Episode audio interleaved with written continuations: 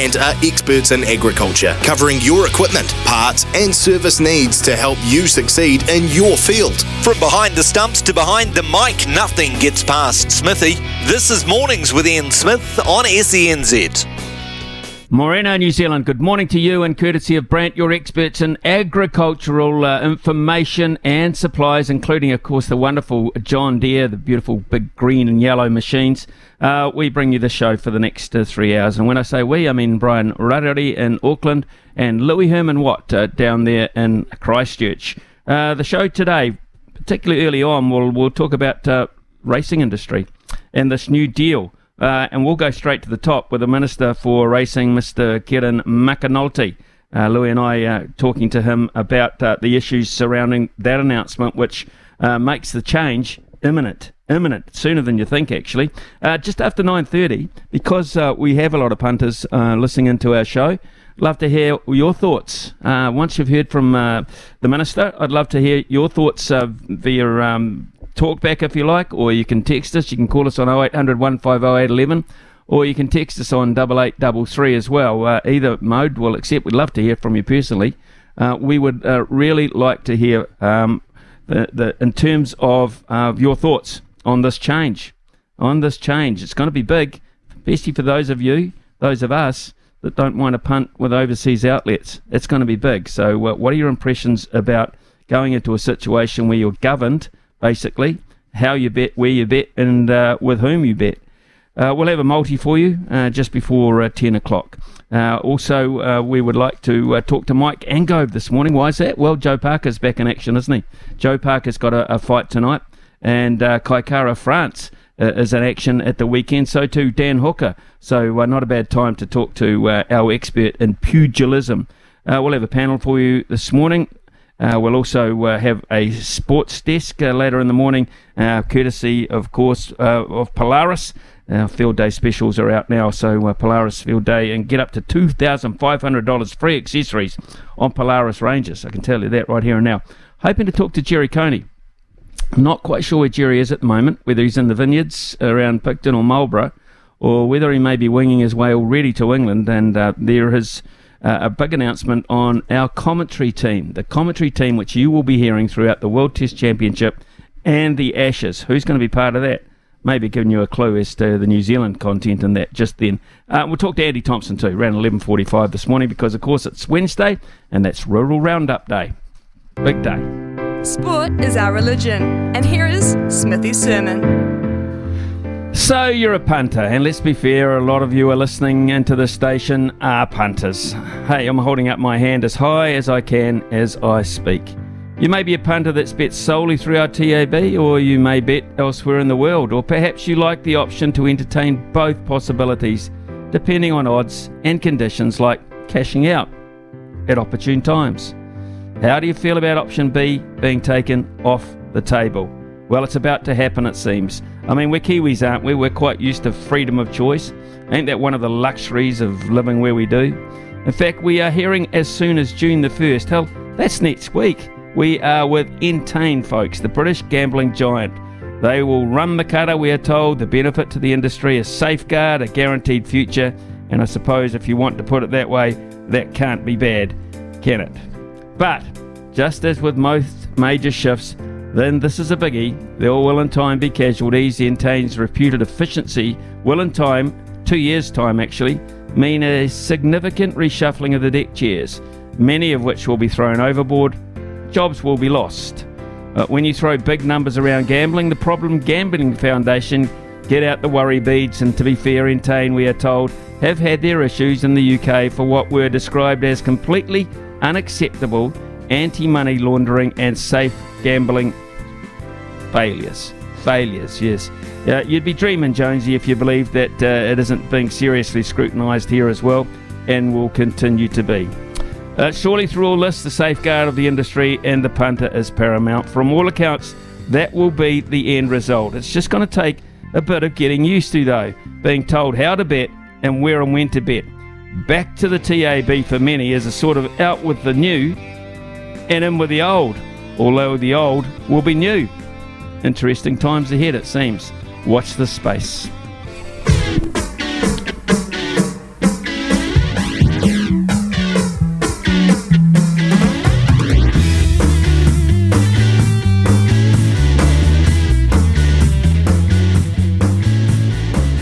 Well, it's been described as one of the most significant days in the history of racing and wagering in this country, and it's not hard to see why.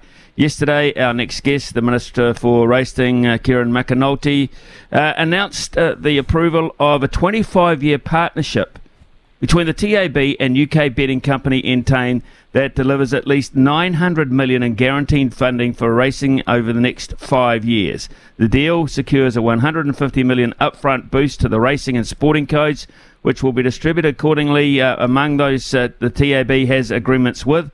It also leaves room for the TAB to keep reserves in place to ensure any COVID like disruptions on the horizon aren't as catastrophic financially for the racing industry next time around. Touching wood, there isn't any, of course, obviously. Entain's scale and expertise in the gambling space is going to be a shot in the arm for Kiwi punters who may have strayed elsewhere in recent times. The possibilities and opportunities for racing administrators to now lure those customers back are nearly endless, and that will be top priority for those at the heart of it. Minister for Racing joins us now. He's on the line. Uh, g'day, Minister. Yesterday must have been a pretty special day for you in particular, uh, knowing uh, the passion that you've had for the industry over the years. Good morning. Yeah, good morning, Smithy. It was actually. It was a hugely satisfying day for me personally, but also for the industry to be able to announce it at Karaka there and then have, you know, people from across the industry and sports to you know, willingly come along to be there in person to listen. That was that was pretty cool, and and the uh, feedback we've got so far is resoundingly positive as well. That's great. Uh, one of the, the biggest issues, of course, you insisted upon was uh, the employment issue. Uh, around 460 New Zealanders uh, based with the TAB, guaranteed jobs for another couple of years. Yeah, well, I'm confident that once things are established in New Zealand and the investment comes in, that there will be growth in the sector. But there can't be growth if they let people go straight away. Uh, they'll go off to other sectors, and then we'll potentially lose them. So I wanted to guarantee that they'd have their jobs for two years while things bed in, while the investment comes in, and then will they'll be in a position to be able to guarantee those jobs moving forward. I reckon. But that key thing was to get that guarantee underway for the first two years. How tricky of a deal like this is it to pull off, Minister, as far as the nuts and bolts around the numbers are concerned? 150 million up front, and then Entain promising an annual distribution to rise to about 200 million in five years. I assume that's as fair as humanly possible from your point of view? Yeah, well, uh, from what I understand of the three options that the TAB were negotiating, this is uh, far and above any other competitor. It's a massive return for racing and sports uh, and also invests in harm minimisation as well. The key thing for me is that as minister, I had to had no role in the negotiations, but I was the one that had to sign it off. So I had to be absolutely confident that it was going to return to the sector, and I was. Once we looked into it, once we uh, talked to uh, others involved in the industry to see what it would mean for them, it became pretty clear to me I wanted that assurance about jobs. I wanted an assurance that this wasn't going to be a backdoor way for an overseas brand to operate in New Zealand when they can't currently. And I wanted there to be uh, a money invested into harm and, and sport. And so I've got all those things. And so I was happy to sign it yesterday. Uh, Minister, I think it's fair to say that all three of us uh, on this call um, are or have been punters over the years, so a vested interest in the industry. What will what will this deal with Entain? What will it ultimately offer the punters that they perhaps aren't getting now? Oh, look, the fact is that the TAB exists to give back to racing, and we wouldn't be able to compete on the world stage like we do if we didn't have that, because we're too small. But we are world, world leaders, and big part of that is a consistent revenue stream into the sector. What we can assure now with the deal with Entain is that that money stream into the sector is going to be secured but also that TAB can now compete with, on, a, on a world leading uh, level where they couldn't before. So everyone, we've all heard it, said, I don't go with the TAB because the odds aren't competitive enough or the product isn't good enough or whatever. Well, they were going to be able to tap into that international aspect of it now, the international standard. And those that have got concerns about gambling in general should also be uh, quite confident and comfortable with this because the level of harm minimisation and anti-money laundering structures that Entain have are actually far superior to what New Zealand law requires. So even that's going to improve. So all and around, every way I looked at this, this was a no-brainer once we were able to achieve those things I outlined earlier. There's a level of sophistication on all levels that we're about to see, which is exciting. But what about winning punters? Kieran, uh, what, what, sort of assurances do you have in place for those? And Punters Promise has been one of the, I guess, most industry leading innovations we've seen anywhere around the world. Is there anything you can do to assure winning punters that they will continue to be able to win? I can't um, go in and tell the TAB what to do, but what I can do is give a uh, clear indication as to on what basis I've approved the agreement. And uh, I laid that out yesterday is that um, because there were two things announced yesterday uh, the agreement, and then uh, Cabinet has agreed with, with my intention to go and look at restoring the TAB's monopoly. Uh, but with that comes a concern that punters that are good will get locked out. So I wanted to go to great lengths yesterday to say that that shouldn't be the case, that Kiwi punters need a fair deal. They need good competitive odds, but also if they're good at what they do and they beat the bookies, they shouldn't be punished. Um, and so I think that message got received uh, yesterday. I've spoken to those in the TAB and, and they get that. I think it's important because uh, we need to look after those uh, and prevent those with problem gambling taking part but we don't, we shouldn't be punishing those who are actually quite good at this game because there are a few of us around. There are a few of us around. Um, I think it's fair to say. Um, Minister, uh, any idea how much um, money w- we lose to overshore, uh, offshore bookies um, on average? I mean, say uh, in a thousand dollars punted, um, h- how much of that do you think would be invested overseas? Well, I've seen reports of up to six hundred million dollars every year goes to overseas providers. Um, and then a big chunk of that would obviously be in sports and racing. But even if you go conservative and say it's it's 150 mil, that's 150 mil that could be coming through the TAB and propping up our, our sports and our racing industry. And the one thing I keep pointing out to, I know you guys get this, but not many people realise this is a 1.6 billion dollar export industry. You know, we are selling our horses to the world uh, 8% of uh, Group 1 starters in Aussie were Kiwi horses, but we won 30% of the races. We're world leaders.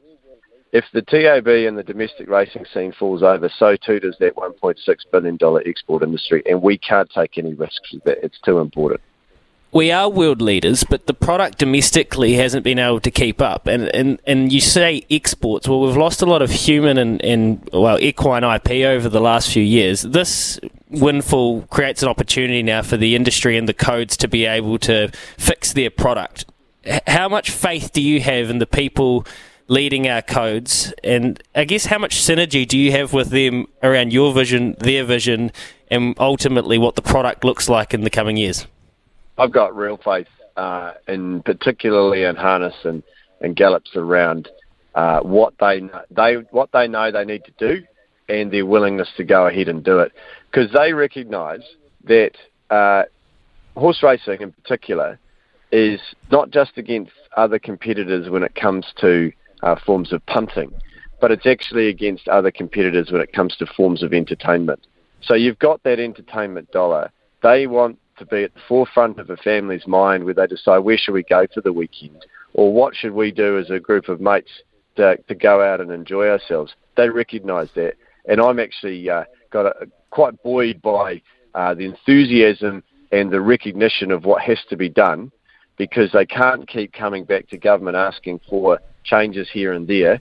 If the New Zealand racing uh, industry can't perform in, under these conditions, particularly with the TAB getting a monopoly in the future, then it was never going to perform. They know that, and I reckon they're going to go ahead and do it.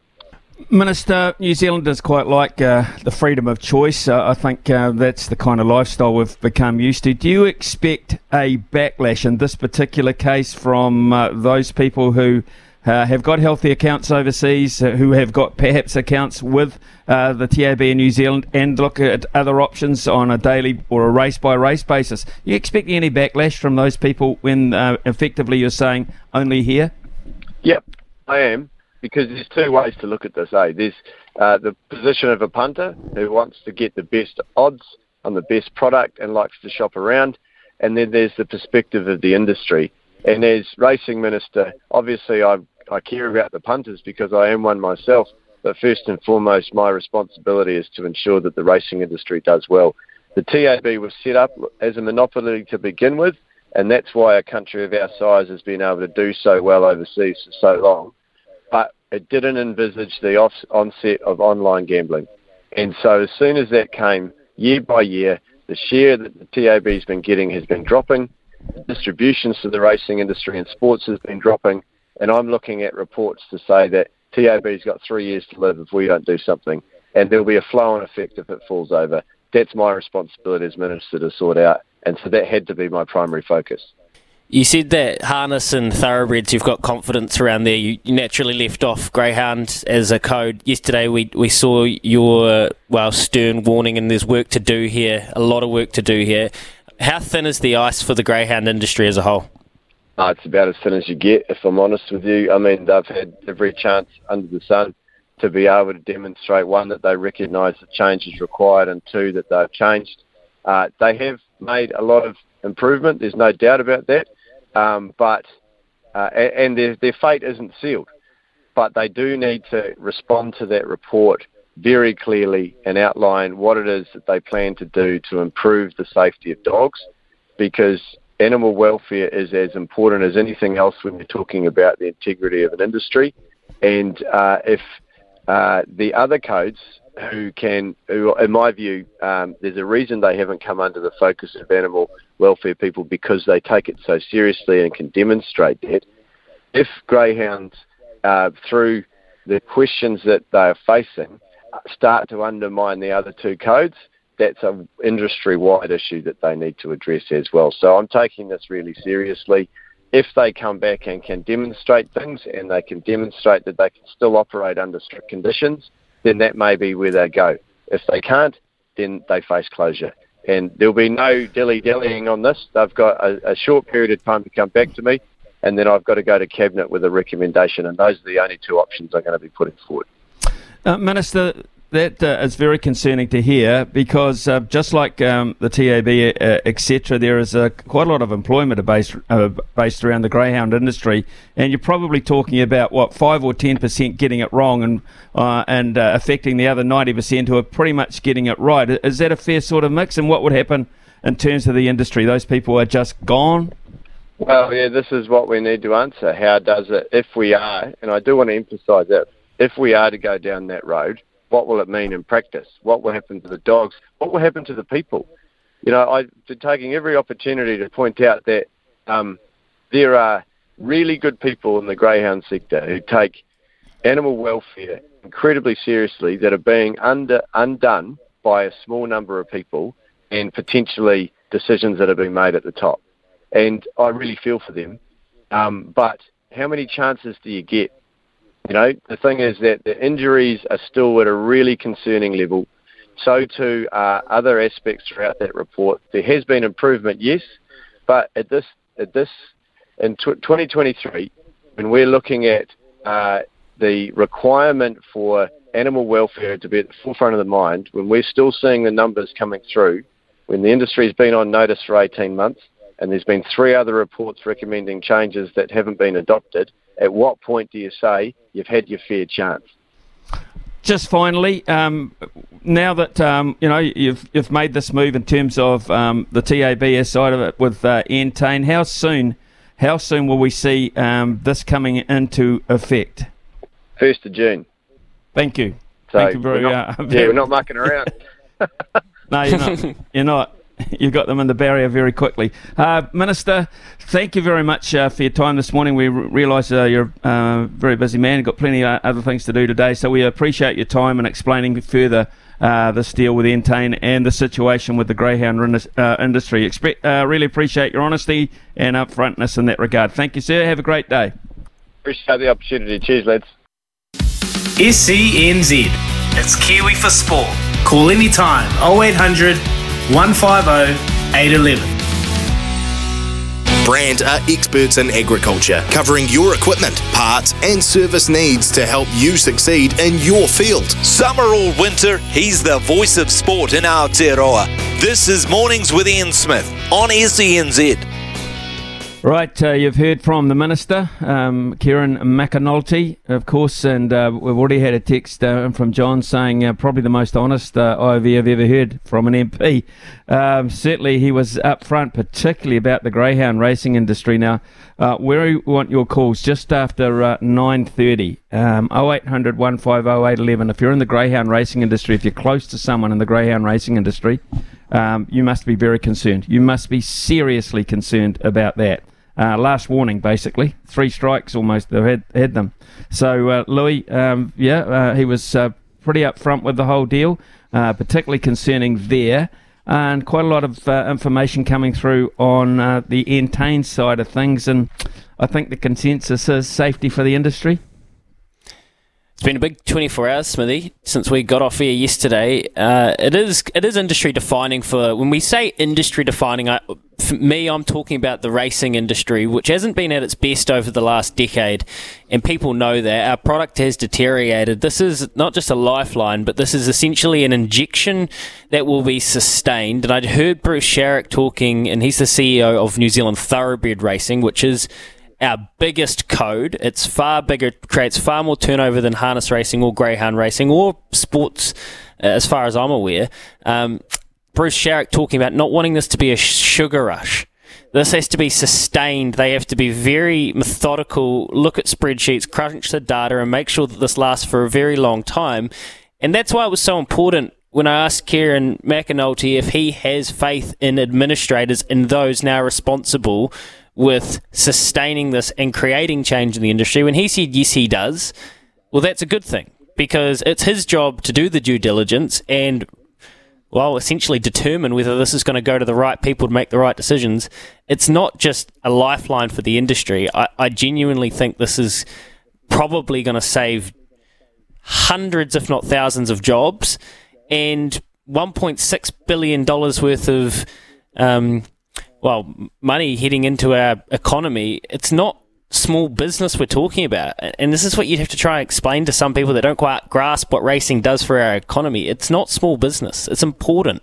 So I think yesterday's deal can't really be understated. Now, there's lots of minutiae and nuts and bolts and funds here and who, what it actually looks like and what it means. And punters will have a million questions. And I've got a, a few questions that we're going to try and determine between now and Saturday I'm going to run a show on Saturday between 10 and 11 called The Deal on SENZ post the mail run, where we try and talk to everybody in one place and try and find out what it all means because I, like punters, have questions and we've got texts coming in already, but I'd love to hear from people on 0800 150 811. Absolutely, yeah. We open up the line straight after the news here with uh, Aroha coming up, but yeah, 0800 150 811. 0800 150 811. We know there are passionate punters out there. We know because we see the text. Uh, you want to know the odds, you want to know the tips, you want to know the information, uh, which we are able to give you here. But this is a big new thing. This is a new step um, in a different direction. Uh, involving a lot of the same people, but totally new ownership. So uh, we've you know, it's very very interesting. I mean, for me, here's a question um, you might like to consider yourself when when you ring up.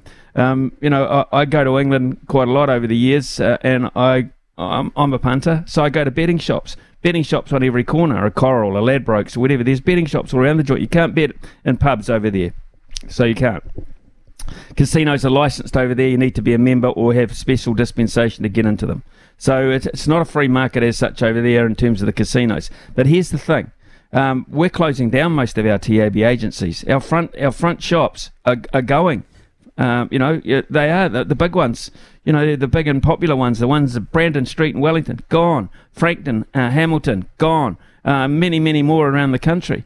Um, the English betting industry, the UK betting industry, is very much a personalised one where you go into a shop, you make your investment, uh, you watch the race, you either collect or you don't, you go home or you go somewhere else. That is what it's about hard to do in this part of the world at the moment. 9.31 here on SENZ. Please, 0800 150 811. If not, 8833. Louis and I would love to hear from you after the news here with Aroha. 1476 AM in Auckland. This is SENZ. It's Kiwi for Sport. Exposed places, high 18, low 8. Welcome to your home for the Rugby World Cup. Live commentary starts from September 9 on SENZ. Talkback time with Smithy. Call now 0800 150 811. Right, uh, 9.33 here on SENZ, and uh, first cab off the rank this morning is uh, Joey from uh, Auckland. Joey, what are you made of all of this? Yeah, g'day Smithy and Huey. Yeah, well, you know, it's a concern because, I mean, um, I'm a punter like you guys, you know, and I've, I have been all my life, and, and, and I love the racing game and, and that three code, any three codes. And, you know, especially the greyhounds. I mean, if um, if they if they're gonna if they've got problems with the greyhounds, Smithy, I can't work out, you know, that what are we doing different or wrong compared to Australia? I know Australia's a lot bigger, and and and it's it's all the the industry, it's all the people that lose jobs, uh, Louis and Smithy. You know, like there's breeders that are that are breeding greyhounds and that. You know, I mean, just to cut them off. I, I know, I think one or two um, have just um, upgraded their track and everything. Now they would have spent probably millions on on doing that. And I know uh, it's all about animal welfare. I can understand, you know, dogs and, and having the tracks prop, proper for, um, you know, racing as well. You know, the track's good and, and, and everything for the horses and, and the dogs. But, you know, um, to, to get rid of that, you know, like Huey said before, there's thousands of jobs. I mean, it's the biggest um, employment in, New, well, was the biggest employment in New Zealand, as far as I know. I think it still is.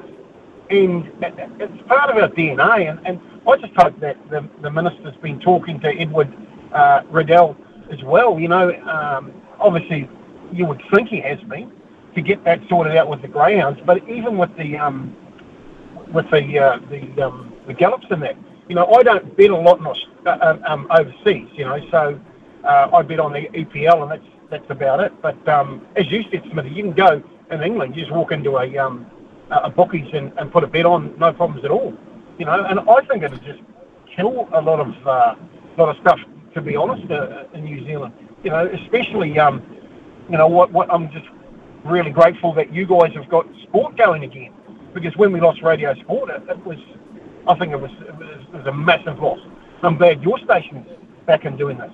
You know, I don't know what you guys think. Well, I'll start, um, uh, Joey. Yeah, I, it's like um, uh, back to the back, the future to the back for me because um, you know w- we grew up where the TAB was the only outlet you could bet bet on. Uh, I mean, uh, and I go back to just uh, tickets and those yellow t- carbonated tickets you used to go into TABs and line up for um, way, way, way back. So the industry is always progressing forward. Uh, and then I, I, have got to confess, uh, I, I have an overseas account with Bet365. One of the reasons I like that is that at the time they gave, uh, they've been giving better odds uh, better cash out facilities.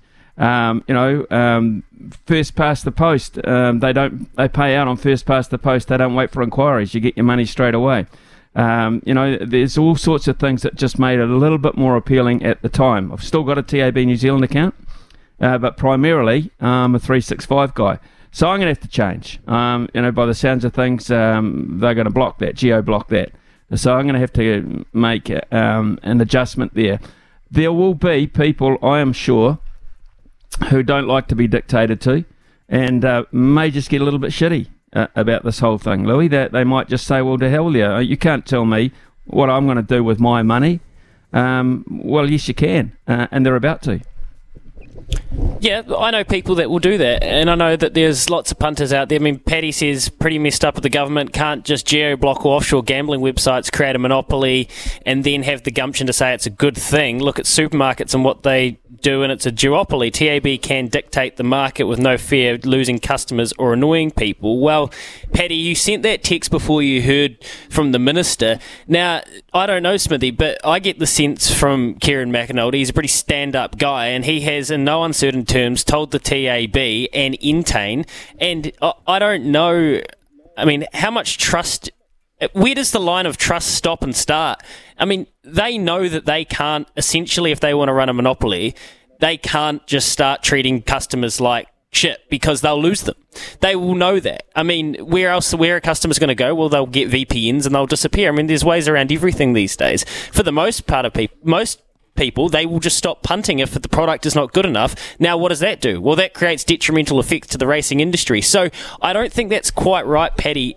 You know, there's no gain in the new TAB Entain, whatever that looks like, treating customers poorly. So you use Bet365, Smithy. I've used Ladbrokes, Bet365, Neds, um, Sportsbet. I've used them all throughout the years. And the reason you do that is because of promotions and mostly better odds. Now, if they can't be competitive with odds, I don't see how they can go forward, which tells me they have to be competitive with odds.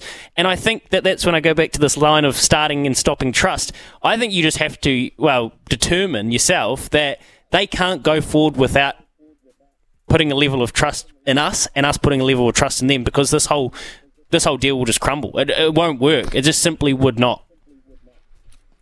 Well, that's interesting because um, going back to Paddy's point, Paddy's saying they don't have to be competitive because they've got no competitors. Uh, so that's that's that's uh, uh, you know you can monitor you you and I will be able to monitor and people around the country who have got overseas betting sites will be able to monitor the TAB New Zealand's odds against Betfair's odds against uh, 365 uh, odds.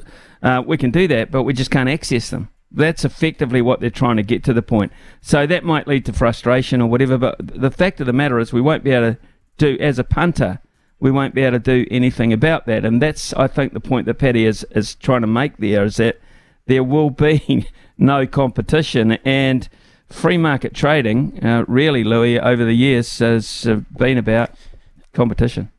Yeah, and I understand that people would hear me and, and say that I'm being naive. How, how could you trust a corporate? Well, I mean, at the end of the day, this is there's there's a part of this which is also bigger than the punter, and that's the racing industry, and that's where Kieran McAnulty said he is ultimately the minister for racing, and that is safeguarding that 1.6 billion dollar industry from losing hundreds of millions of dollars. You asked the question, Smithy, hundreds of millions of dollars a year offshore when it could be coming into our pocket to make a better product to safeguard the next generation to create keep, make sure we've got new jockeys wanting to get into the game, new punters wanting to get into the game.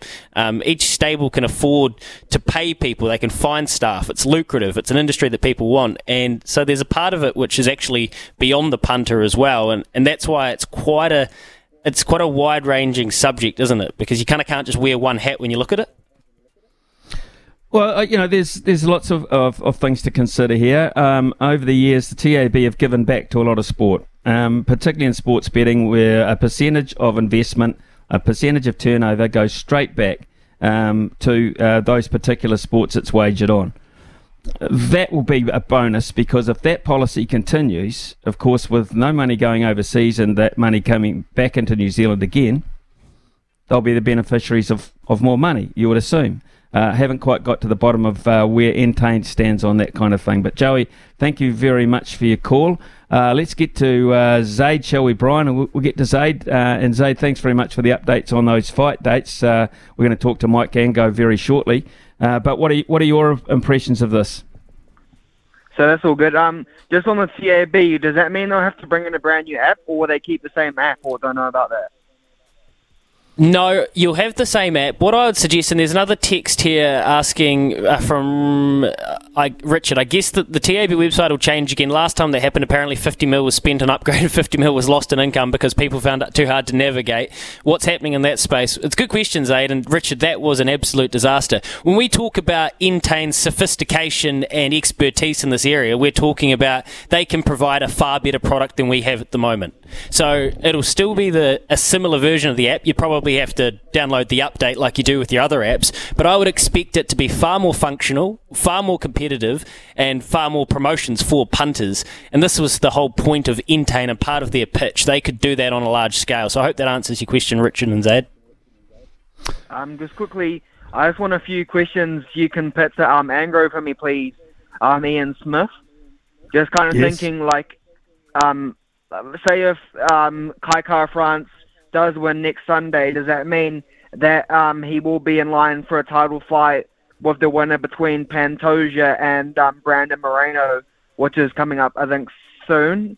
And then quickly, um, another like kind of thing is, um, like what kind of does he think? Because um, like you know, Dan Hooker, the guy he's fighting is a lot taller than him. This guy called Jalen Turner, um, he's quite a tall dude, and that's who um, that's who uh, he was meant to fight last time, and like, yeah, just kind of like, it's kind of like saying if he, if uh, Dan Hooker loses, how much does he have left in him um, in the UFC? And then the other thing I had was, what's his thoughts on um, the UFC going to Sydney, and like where does he think or is indicated that they will do the pay per view? Because I know that they've signed the next three pay per views in the next four years, where they've done the UFC in Melbourne, which um, Israel Adesanya preferred because they got like 57,000 crowds. I'm not sure if there's any indoor stadiums or a roof in Sydney. I'm not sure if that Allianz Stadium's got a full covered roof, but um, yeah. So that, those are kind of my questions to put to um, Angrove.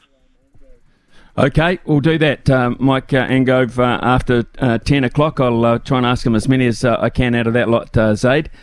Scott from Waikato is on the line. Good morning to you, Scott. Morning, Smitty. How are you? Yeah, interested about this. This is huge for the betting industry and also the news about the Greyhounds, too. what's your take on it? So, Smithy, I take it from a little bit of a different angle. I'm uh, a breeder in the Waikato. I own quite a big farm within the industry, and I probably have uh, you know three or four horses in work at any one time. From, purely from my perspective, and I think those people who involve the game that I'm in, this is just out the gate massive. Um, you know, as long as I've been doing this, and it's 30 years now, uh, it has been a, a, we've seen the broodmare band and we've seen our, our product on a Saturday uh, constantly diminish. Our very best horses are being sold overseas, um, and our, our actual you know weekend product is is is definitely not what it used to be. Um, with this investment and with um, certainty around this investment, uh, there'll be an increase in stakes. Now, from from the industry's point of view, stakes are the basically the it's everything. Uh, with stakes, uh, obviously we'll be running around for better money, which will mean that uh, we will get more investment. People will be more invested, uh, interested in playing the game. If they're interested in playing the game, broodmares will come back online. Um, we'll, you know, we've probably lost, certainly in my career, 2,000 odd broodmares. Um, so with that, within, then our middle product, I mean, you go to a yearling sale and our, our top end always looks after ourselves because we perform so well overseas. Uh, but it's our middle market that has constantly struggled because our domestic racing's just, quite frankly, hasn't been up to scratch. Right, uh, Scott. So much uh, to to to um, get my head around there. Our, heads around there. Um, uh, thanks for that, um, Louis, and I will um, just. Um, I think we'll mull over those those uh, uh, observations from yours. Uh, we've got time constraints here, um, so we have to go to a break. But uh, thank you very much for your call there, and I I get where you're coming from, Scott from the Waikato. Heavily, I mean heavily involved Uh, in the future of the industry. It's 9:46. In Palmy North, I remember being at Fitzherbert Park watching the Pakistanis take on my central districts. And if I had SENZ back then, I would have listened on 828 AM. Brandt are experts in agriculture, covering your equipment, parts, and service needs to help you succeed in your field. Summer or winter, he's the voice of sport in our Aotearoa. This is Mornings with Ian Smith on SENZ. Well, I think it's fair to say that um, uh, in all the time I've been here, coming up two years, this has created as much um, feeling and as much feedback as um, any issue we've uh, we've pretty much had here. There's a lot of punters out there, quite clearly. Um, and the word monopoly comes up quite a lot, uh, Louis. Monopolies are terrible. Uh, addressed to you. Have you seen how much an average domestic flight in New Zealand is right now? And that's a 51% taxpayer owned entity. Their CEO came out on the weekend and said, We're not a charity. That's a bloke who doesn't have competition. Uh, also, um, uh, very interesting. How can they start? The, how can the, the TAB say no betting uh, with overseas markets? That's from Simon. Uh, Aidan from uh, says, Hey boys, something smells. Name me one monopoly in any industry that's good for us. The little guy. Monopoly's not a good word to use. It sends warning bells from Aidan. So uh, we'll continue to uh, work our way through the next hour or so on this theme. Uh, we've got uh, some UFC to throw in the middle of it, maybe a little bit of cricket as well. Um, and uh, we'll talk to Andrew Gourdie in the next hour too. But in all honesty, it's an emotive subject, so we've got to run with it. It's 9.52. SENZ, it's Kiwi for Sport. Keep up to date on Twitter and Instagram at SENZ underscore radio. Brandt are experts in agriculture, covering your equipment, parts, and service needs to help you succeed in your field. Summer or winter, he's the voice of sport in our Aotearoa. This is Mornings with Ian Smith on SENZ. Lots of people for, lots of people against, and uh, very, very afraid of that word monopoly. I do take your point, uh, Smithy. And here is a text from Simon that I really want to get to quickly. Morning, I bet with the TAB, but I trade on Betfair, lay and back sports pre markets, racing. I would be very, very annoyed and frustrated if I was denied access to Betfair. Now, that's a really good point, Simon, because I know a lot of people that trade on Betfair and they lay certain horses or uh, use those sports pre markets as you allude to. I've asked the question, I've sent the question to the place that should theoretically give us a lead one way or another. Half of me suspects that maybe there would be a caveat on any monopoly that would allow you to do that because there isn't, and there wouldn't be a way to back and lay elsewise, otherwise, and that would create a lot of frustration of people like you, Simon. So I wonder if there would be a caveat about that. I've asked the question on your behalf because I think a lot of people will be curious, Smithy. Absolutely. Uh, so many questions, so many texts. Uh, we'll be back with this throughout the morning, of course. Uh, we do have to focus on uh, a fight tonight, actually. Joseph Parker in action. Uh, Kai France coming up too. Dan Hooker. Plenty to talk about in terms of uh, our combat world. No one better to go to than that than uh, Lightning Mike Angove. And he's with us after the news here with Araha. Busy first hour. Thanks for your input, folks. Keep it coming. Welcome to your home for the Rugby World Cup. Live commentary starts from September 9 on SENZ. Brandt are experts in agriculture, covering your equipment, parts, and service needs to help you succeed in your field. From behind the stumps to behind the mic, nothing gets past Smithy. This is Mornings with Ian Smith on SENZ. Well, it's 10.02 here, and uh, martial arts are, of course, uh, some of the oldest disciplines known to man and have become big business in the sports world, in particular the sweet science and the more recently mixed martial arts, with the UFC running the highest level of combat sports organisation on the planet.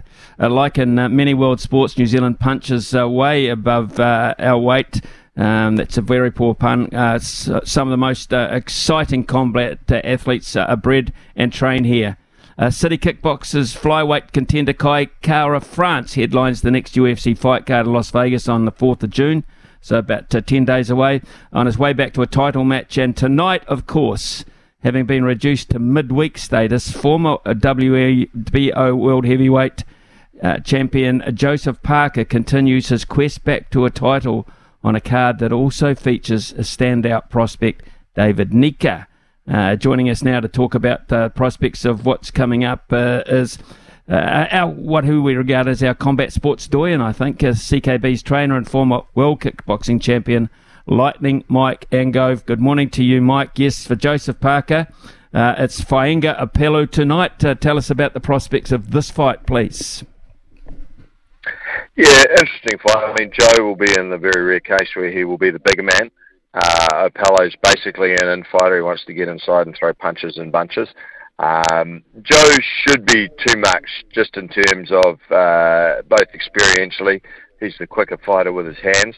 Um, and he can also live off the jab if, if he chooses to. Um, we haven't seen it in recent times, but Joe does have, um, you know, a, a, very good jab, particularly against shorter fighters. So um, I, I, expect this to be a, a solid performance for Joe really they are looking for uh, they're looking for something spectacular out of. Obviously, his, his last bout was a little uh, underwhelming against a guy who is very defensive.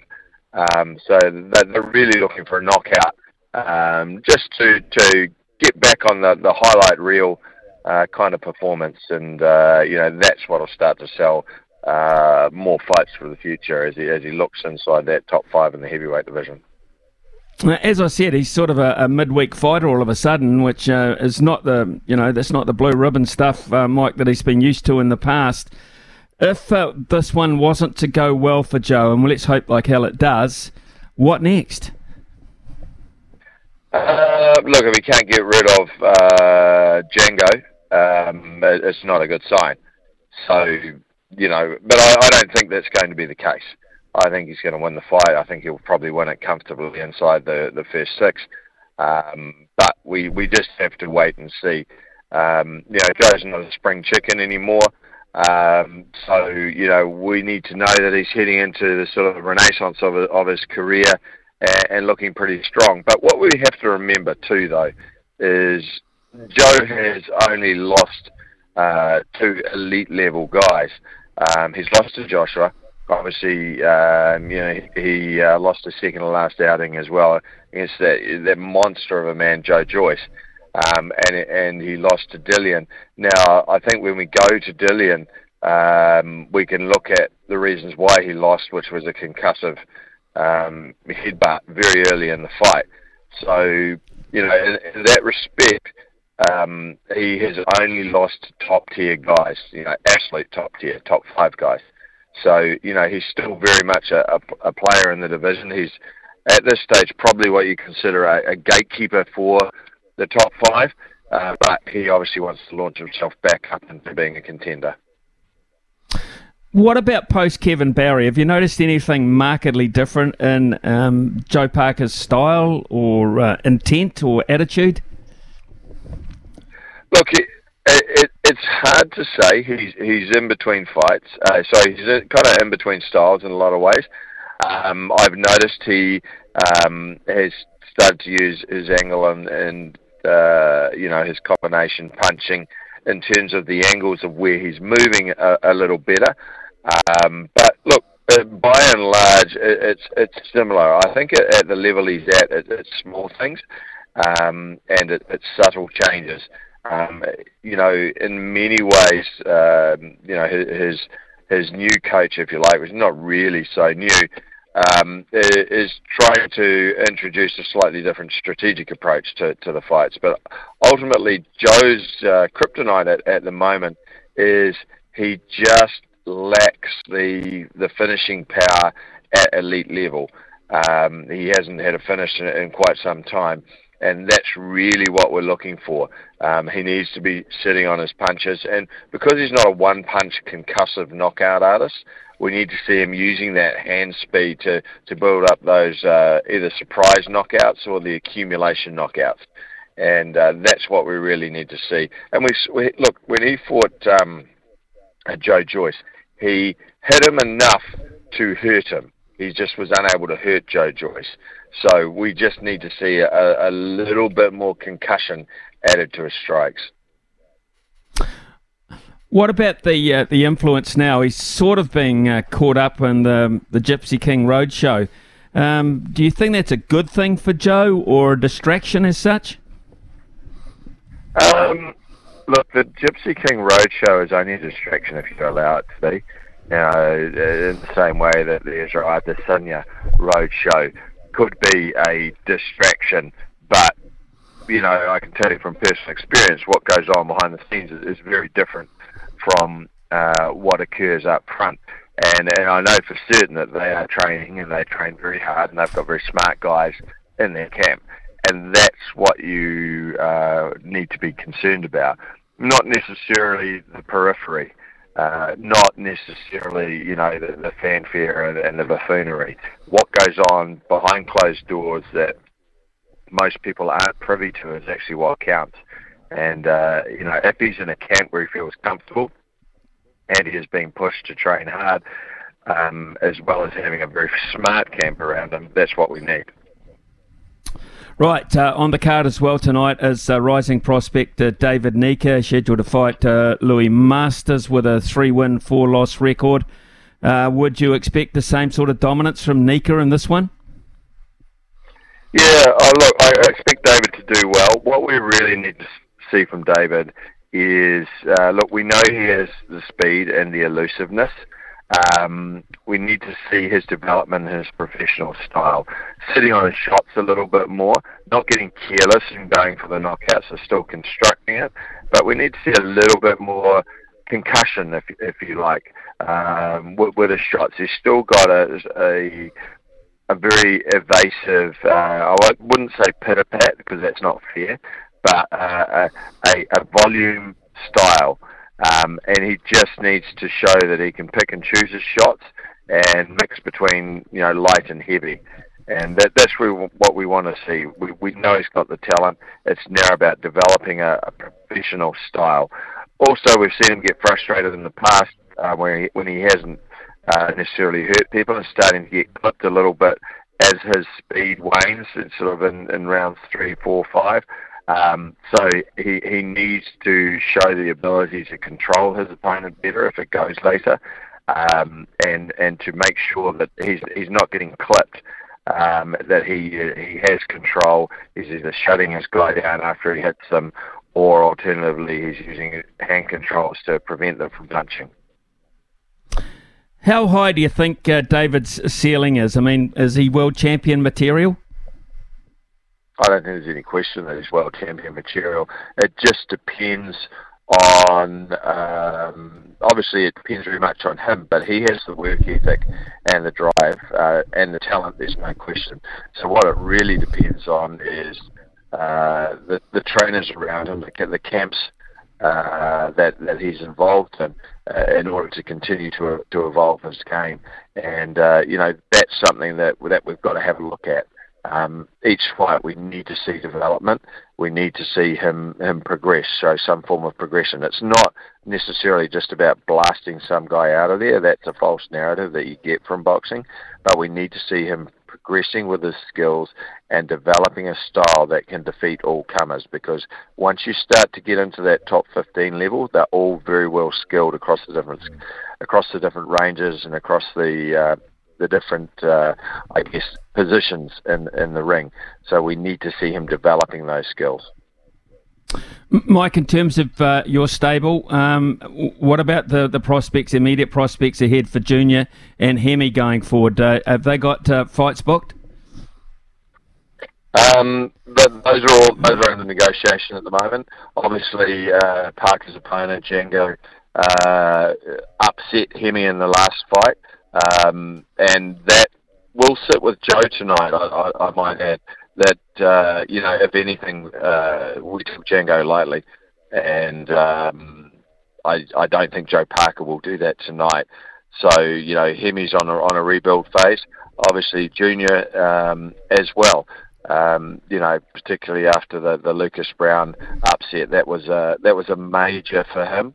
So you know, he needs a couple of big victories against uh, you know well recognised American opponents before he's back in the big money uh, fights and contention. So a little bit of work to do there with those boys, and um, you know we we just have to. Uh, pick the right fights and make make sure that uh, when, when we do turn up, we we turn up.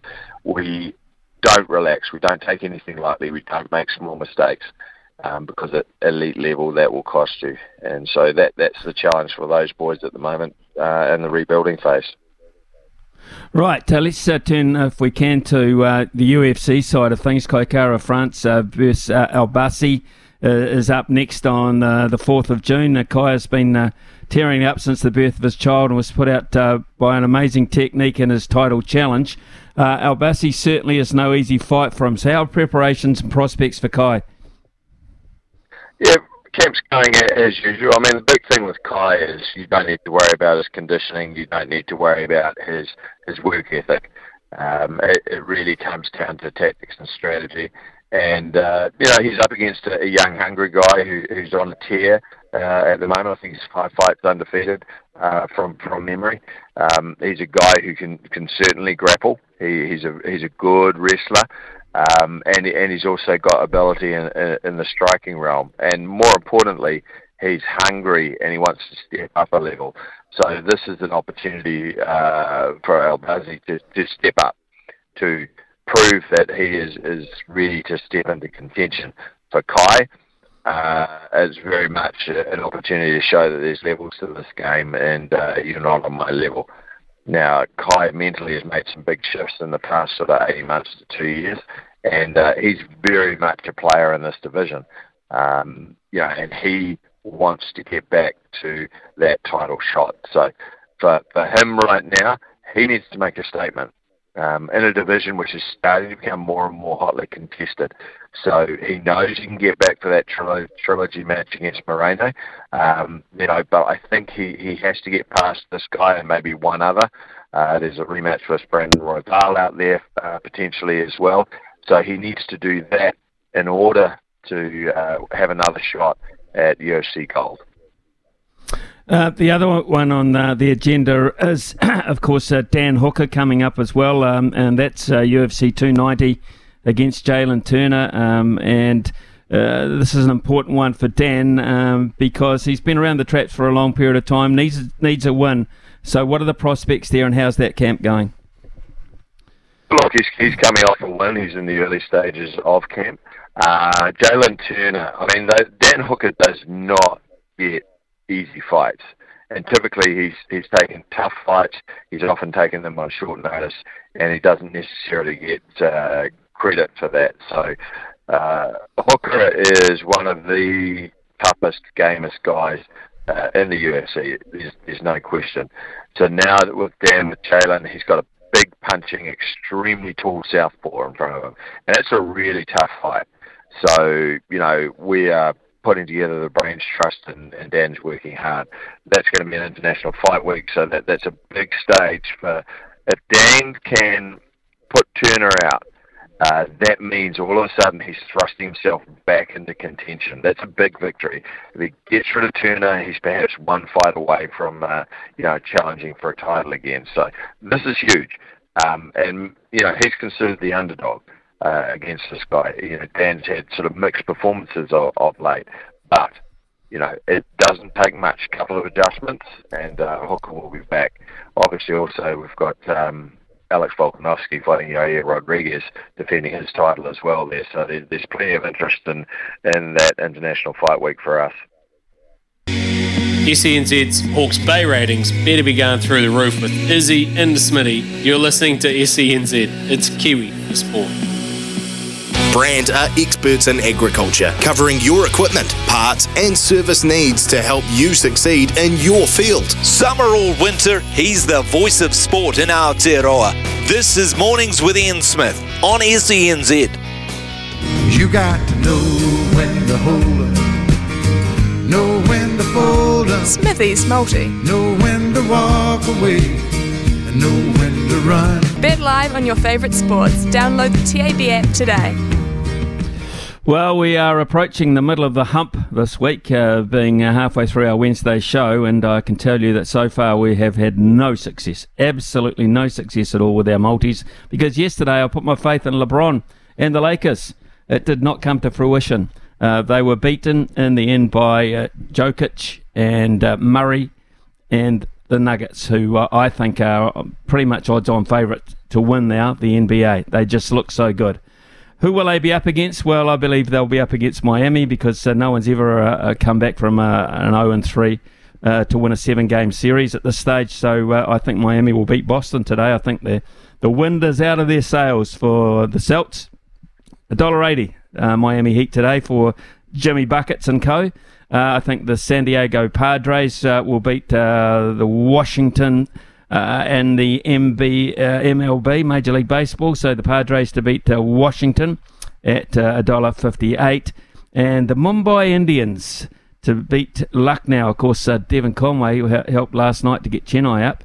Uh, I think the Mumbai Indians will beat uh, Lucknow in the other playoff match tonight.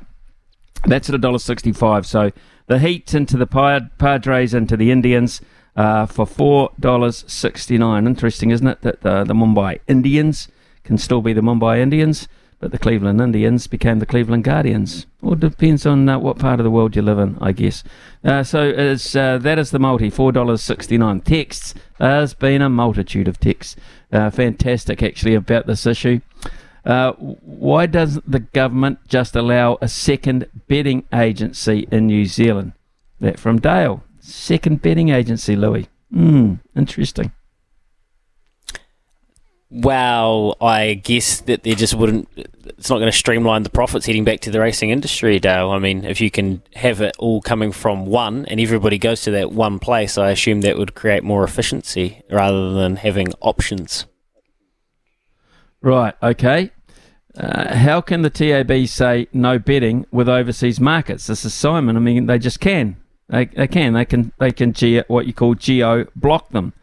Um, I would imagine there are ways to get around geo blocking, and someone will come up with ways to get around geo blocking. But it's, uh, it's from the outset anyway, it's not going to be easy. Look, I think Simon, the, the key point is legislation needs to be altered first, and that's why this won't happen this year. I don't think it'll happen before the election at all. I think this is going to take a lot of work, and Kieran McAnulty, as the Minister for Racing, has to be very, very confident that's what they're going to do, and the absolute ramifications of it before he recommends it to cabinet. It sounds like by all accounts he's going to, but I think the legislation side of it is probably goes over well goes over my head. I don't know if it goes over your head, Smithy. Um, I think there will be a lot of weeds to untangle there. Phils comes in and says, uh, I agree the word monopoly emotes a lot of angst, but this is a societal issue.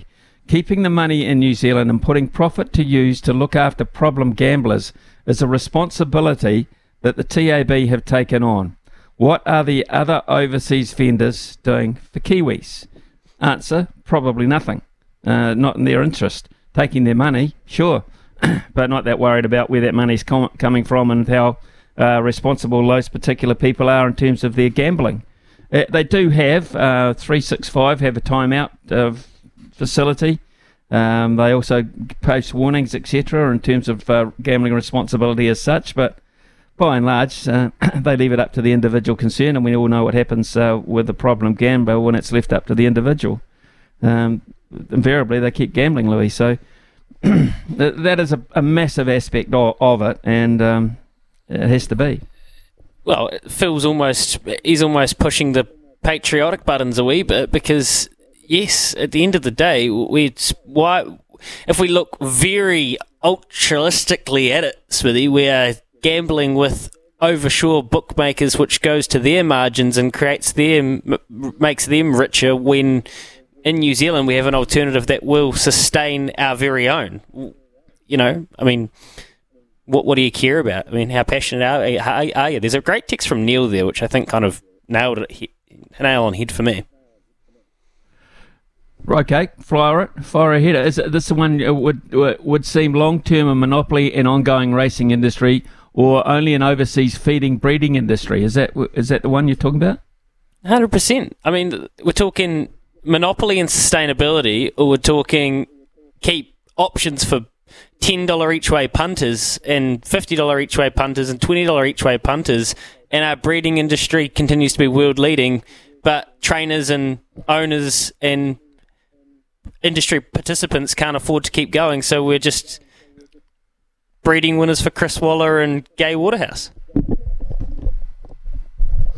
Okay, rightio. It's uh, it's pretty simple. Uh, truckloads coming in, and we shall read them out between now and midday because this is a, as I said before, a very emotive issue, and it's uh, prompted a lot of response and uh, we would like to perhaps find a window to get some calls as well. We've uh, seen John has been on the line, and uh, Phil, of course, as well has been on the line. We'll try and find a window for you. Uh, at the moment, we have to go to a news break, and uh, when we come back, uh, we shall be with one of New Zealand's most respective, respected journos, and Andrew Gourdie, who's actually a bit of a race guy himself. He'll have some interest in this, I can promise you. Here's Aroha Wonder. And our one hit wonder today uh, is a highly respected journalist, uh, Andrew Gourdie, who has been there, done that, got the t shirt for pretty much everything involved in New Zealand sport. Uh, and we say uh, a really good morning to uh, Gourds as we open it up today with this uh, the story um, which has broken over the last day or two that uh, this TAB Entain deal is a goer, and it's a goer as soon as the 1st of June. Gourds, what have you made of all this? Morning, Smithy. Yeah, it, it's really um, struck a nerve, hasn't it? I noticed this yesterday on my own social media. Like that, people did not like the idea of geo blocking or whatever mechanism that the government is planning to use to prevent Kiwis from punting overseas. Here's the thing, though, right? I, I've got a message for for those people. This is not your God-given right, okay? The TAB has always been a monopoly in New Zealand. The TAB was set up for the purpose of basically feeding the racing industry, supporting the racing industry. That is its purpose. Now, the racing uh, industry or the Racing Act legislation is, is way out of date. It's way out of date. And all the government is really doing here is ensuring and taking the steps to make sure that that legislation remains fit for purpose in the modern age, where obviously the majority of punters are operating in an online space.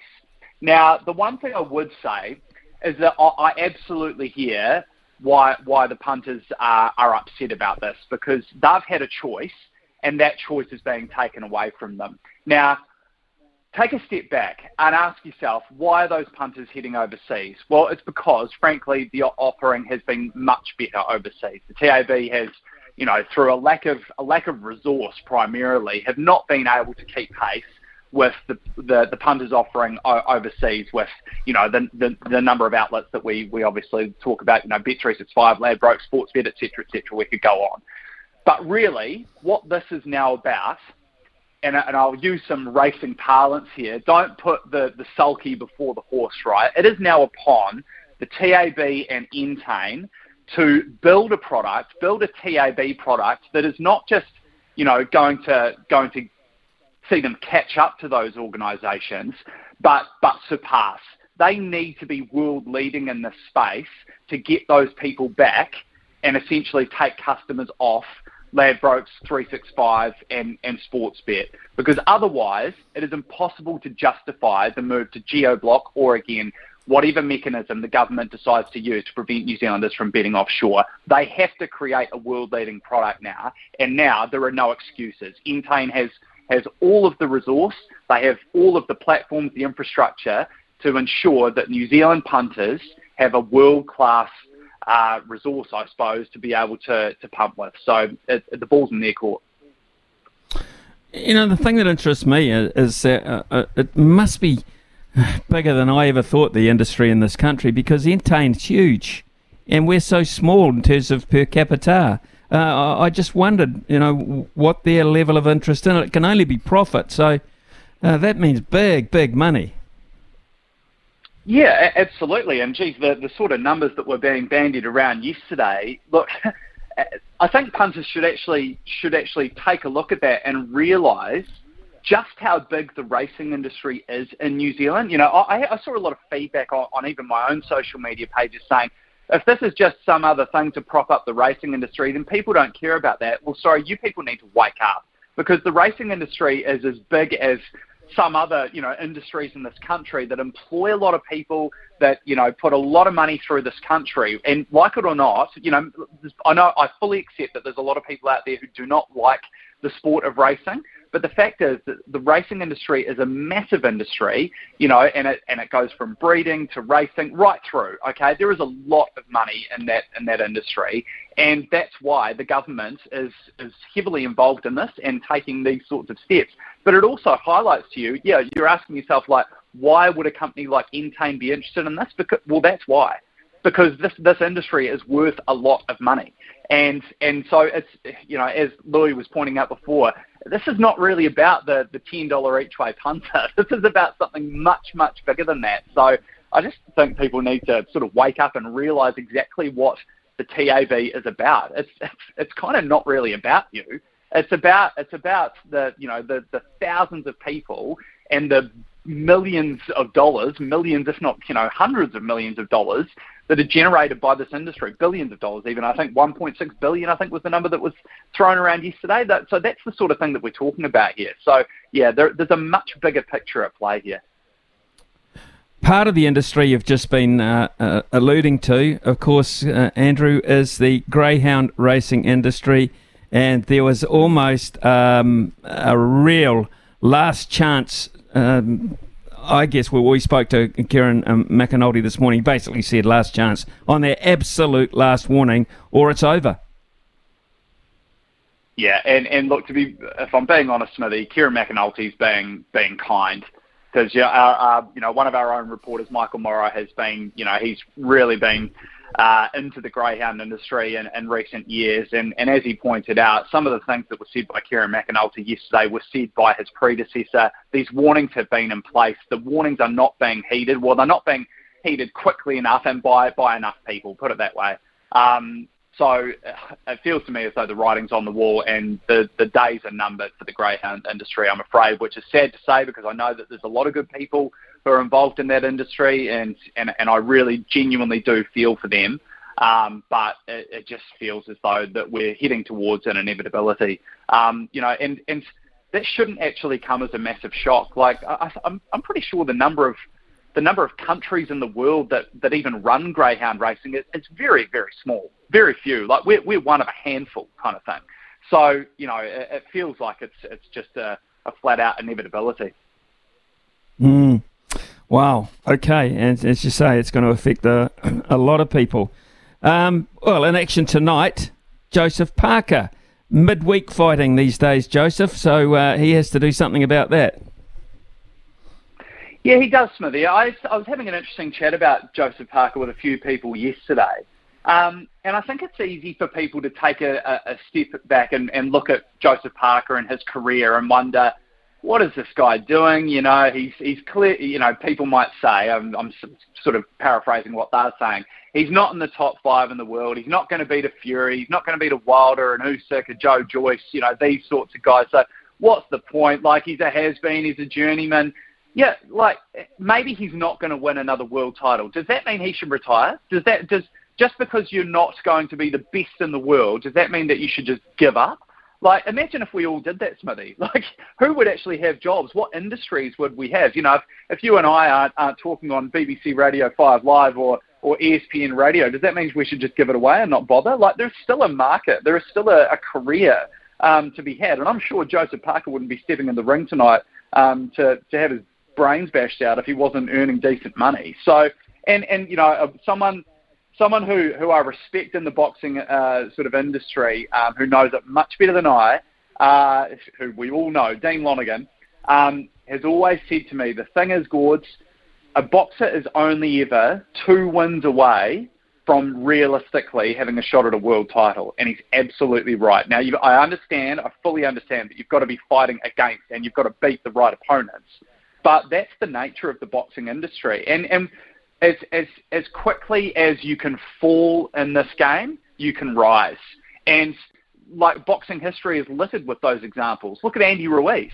Andy Ruiz got beaten by Joseph Parker for a world title in this in this country, and then several years later, he, he's a guy who we thought, you know, he's overweight, he's not cut out to be a heavyweight boxer, and then he stunned Anthony Joshua uh, in America and became the heavyweight champion of the world it can happen as quickly as that. So you only need to look at those examples to know that Joseph Parker's career isn't done until he says so. This is the same Dean Lonergan who, incidentally, very wisely once said and consistently told me, from a from a boxing point of view, I believe it's better to do the hitting than to get hit. And I thought, Dean, you're a very intelligent man when he said that to me, I've got to say. Now then, Gords, yep, just absolutely. to finish off, just to finish off today, are Man United going to give you a final week of glory? Are they going to? They got Chelsea and then they've got, what, Oh. Fulham?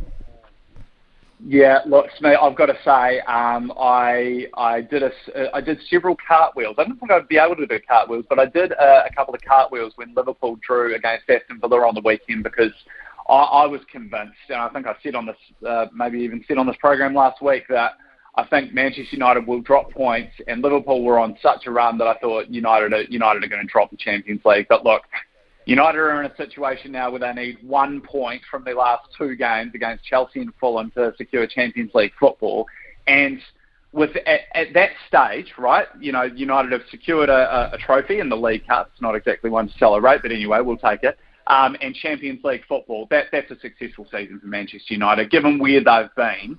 Um, and I think they've clearly shown this year there's something to build on. Then we've got an FA Cup final against Manchester City. And my goodness, Smithy, if we don't win that, oh, we're, we're the only thing really standing in the way potentially of, of Manchester City claiming a claiming a treble, which is, is just a nightmare scenario for me. But it's hard to see it not happening. But yeah, I'm, I'm certainly praying that United can pull off some kind of miracle to prevent City from claiming a treble. Um, yeah, that's the last thing we need, I think, isn't it? Yeah, well, I'm a Spurs fan and I can't wait for the bloody season to end. I've had a guts full of Sorry it. to hear so that, there you go. I'm sorry to hear yeah, that. Sorry, sorry. Yeah. I can hear the I can hear the pity coming down the phone. Gorge, thank you very much. thanks, thanks very much as always, mate. Uh, have a terrific week, uh, and and thanks for your time You this too. morning. Cheers, Andrew Gourdie there with us, folks. Uh, as I say, uh, Goods knows his stuff. Um, been around the tracks for a long, long period of time, and not scared of an opinion, and particularly about the racing industry, which has uh, uh, brought a text or two in. It's uh, that's cool, and uh, we shall uh, get to those very shortly. Uh, we'll go to break uh, when we come back, Louis, with uh, prospects of racing today. Tauranga, I believe. Tauranga today. Yeah, we'll be there shortly. It's Kiwi for the Rugby World Cup. Thanks to the SENZ app, I've been tuning in at all hours of the day. From Izzy to Ricardo, what a roster we have on SENZ. It's Kiwi for sport. Brandt are experts in agriculture, covering your equipment, parts, and service needs to help you succeed in your field. Summer or winter, he's the voice of sport in Aotearoa. This is Mornings with Ian Smith on SENZ. The loveracing.nz update, your home for everything thoroughbred racing. Visit loveracing.nz, racing's biggest fan. Yes, seven races today uh, in the BOP at uh, Tauranga. Uh, the first uh, time to go at 12.28. It will be heavy as it is uh, around the whole country. Uh, Louis, we'll, um, we won't really ask you for anything up there, but uh, we'll just continue the theme that's been coming through, um, and very passionately so. There are a lot of passionate punters out there with this information. Um, and um, here's uh, uh, an interesting one from Anthony, just uh, getting to the greyhound side of things. Um, hi, Smithy and Louis. If they stop the greyhounds, could they go after racing? I hope not. Maybe the government should worry about child abuse, etc. That's uh, from Anthony. Well, certainly, uh, child abuse is a big thing. Um, there's no doubt about that, Anthony. And uh, you would assume that uh, any good government would be addressing that issue. Uh, but the headlines tend to suggest it's uh, a bigger problem than perhaps we are all aware of. But yes, um, that's the thing that worries me uh, from a punting point of view. If you win one, if you're an anti and uh, you win, uh, you tend not to stop there. So, what would that mean for uh, other parts of the racing industry, Louis? Well, focus. I mean, look, yes, yes, point taken, but I'm also a believer if something's wrong, something's wrong, regardless of where attention lies. So, if there's another part of the industry that I'm looking at that is not meeting the standards from animal welfare or whatever, that should take attention rather whether the focus is on greyhound racing or not. But I understand your premise around once you get momentum in this space. Um, I think while we're talking loveracing.nz, I think one of the biggest things to remember here is if this geo blocking situation and that big scary M word, the monopoly came into effect, there would be another hundred million dollars given to the codes and given back, well, given to the TAB to distribute within the codes. And we're talking sport as well. We're talking basketball and football, and especially those sports that are wagered on a lot because of their international, um, uh, well, I guess pr- prowess and what people enjoy punting. For example, the the basketball, the NBA playoffs at the moment. I'm sure they're creating massive business at the moment uh, through that. So there there is a financial windfall here that you just can't overlook. Like the nuts and bolts of it, this is a lot, a lot, a lot of money to sustain racing for a long time, and thoroughbreds in particular, like. What Cameron George and Bruce Sharrock and Darren Balcom and the crew at NZTR do, they've been working on this for a long time. Whether they start with stakes money and then move to a new series. The cash injection into the Grand Tour, which I think was a bit half baked last year, if I'm being totally honest. I think that there could be a bit more focus on specific races. Run a Premiership, you know, a Grand Tour Jockeys Challenge, a Grand Tour uh, Owners Challenge, a Grand Tour's Trainers Challenge with big bonuses. Um, the money that's going to come back to thoroughbred racing in particular, while we're talking ZTR and Love Racing.nz, uh, it's it's quite massive, and I think that it's a very exciting time now for the industry to get stuck in and actually find some solutions as far as keeping attentions and keeping punters and keeping you, the young people, which Kieran McAnulty rightly pointed out, this is an entertainment game. It's racing versus Netflix, Smithy. It's racing versus the, the 12 o'clock movie on TV3, for God's sake. Oh my God! Well, that makes a, makes a hell of a decision today. Racing at Tauranga or the TV3 movie, basically start around the same time. Now that is a point of conjecture. I've got to think about that during this break. Uh, we'll get to uh, Pip Morris hopefully, and uh, no one more invested in uh, in terms of the media in the greyhound industry than Pip Morris. I just wonder if Pip's got an opinion on that as we head into the eleven o'clock news. The SENZ app. Download it today and never miss a moment of your favourite show. Streaming live anywhere, anytime. anytime. Brandt are experts in agriculture, covering your equipment, parts, and service needs to help you succeed in your field. Summer or winter, he's the voice of sport in our Aotearoa. This is Mornings with Ian Smith on SENZ. Right, it is uh, 10.57 here. Let's get to uh, Pip Morris very quickly because uh, Pip, the, one of the big issues we talked to uh, Kieran McAnulty about this morning, the racing minister, is uh, the problems facing uh, the greyhound industry. You'd be fully aware of this. Um, uh, it's it's looking pretty dangerous.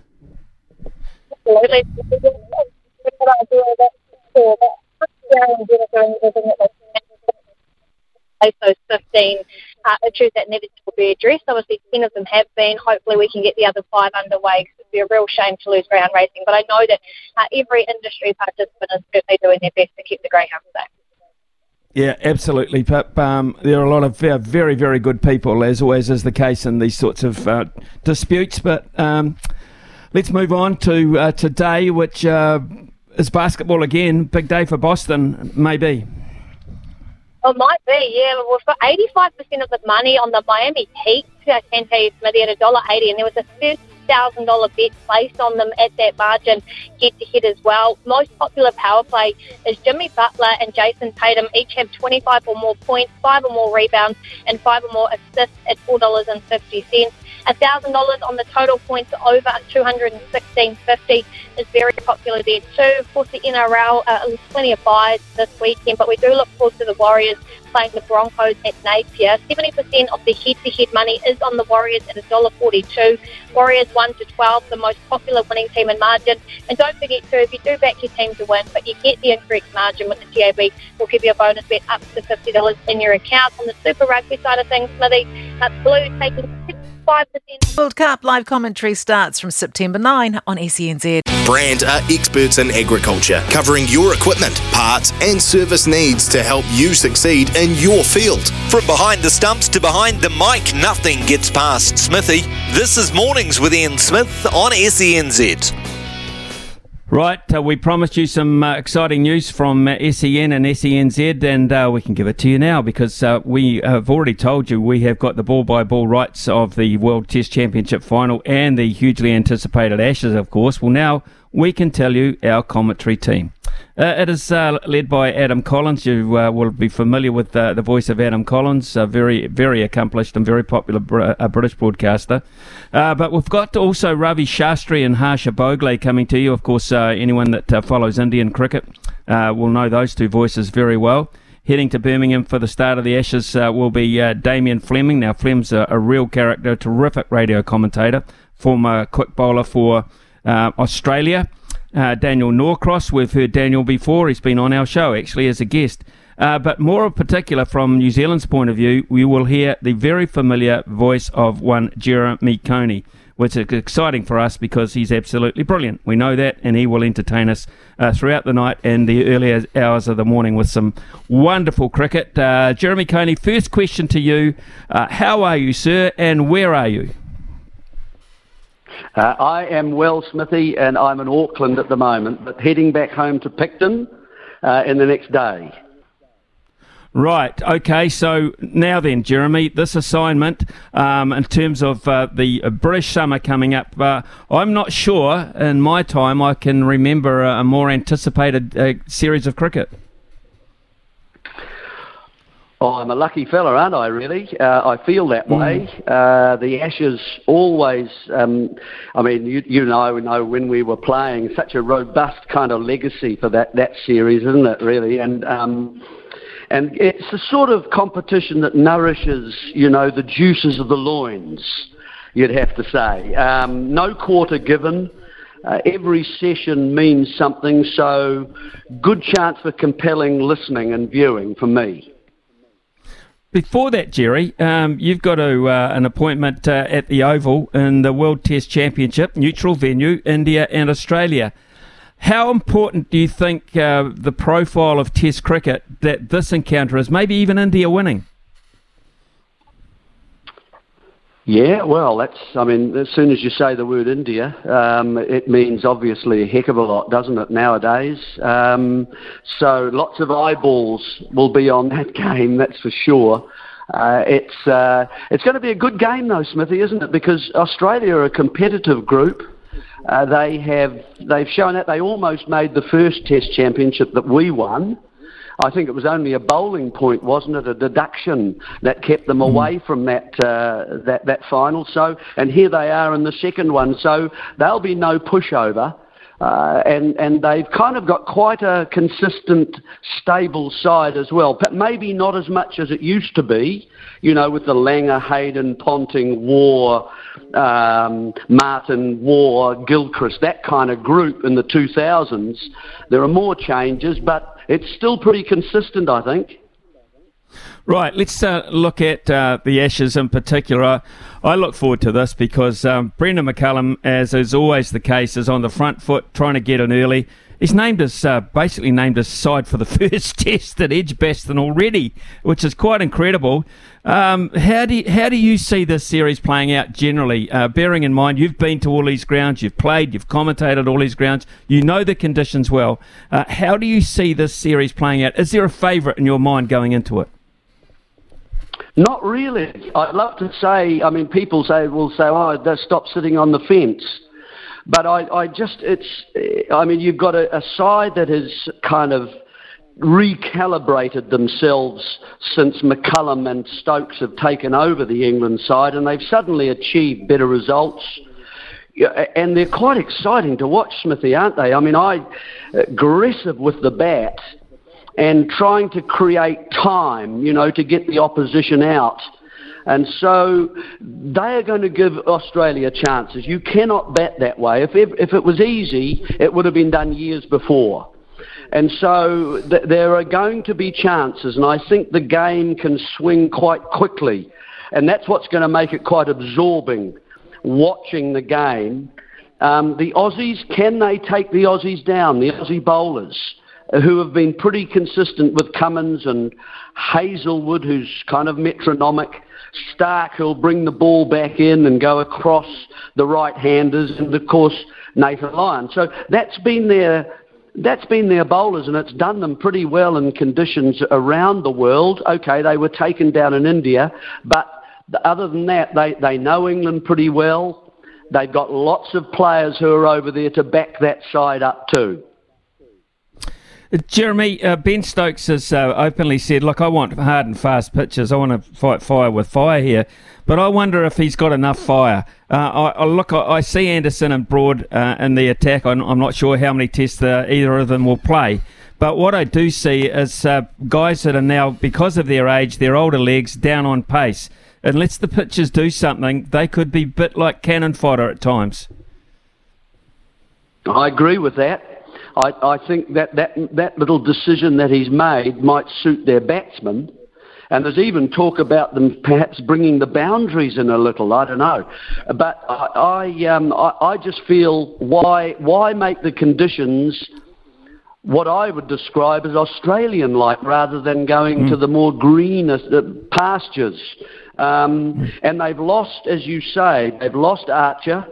That Olly Stone was, you know, he's pacey, but I mean, he's still pretty new in terms of tests, and he's out for the first two two test matches anyway. Um, you've got Anderson with a little leg issue, but he's not the not the pace you're talking about. Stokes hasn't bowled more than two overs at the IPL.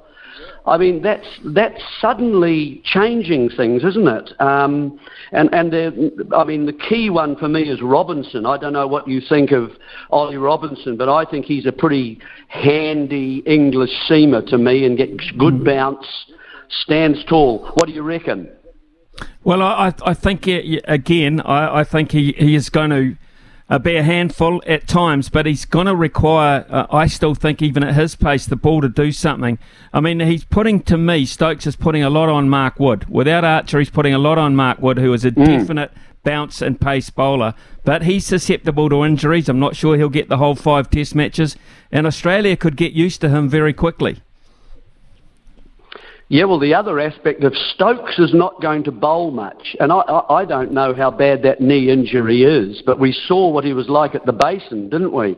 And and mm. I just feel that means that that Leach is going to have to bowl a lot more overs, even in the first innings of a match. And the Aussies took him down in Australia, didn't they? And I just wonder whether there, there could be an opportunity for some of the Aussies there.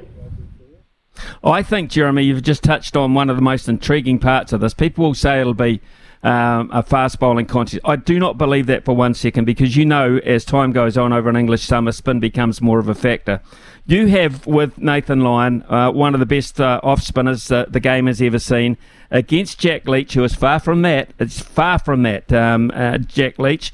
And yet, the contest between McCullum's attitude, Stokes' attitude to take spinners down against Lyon, for me, that is one of the battles of the summer.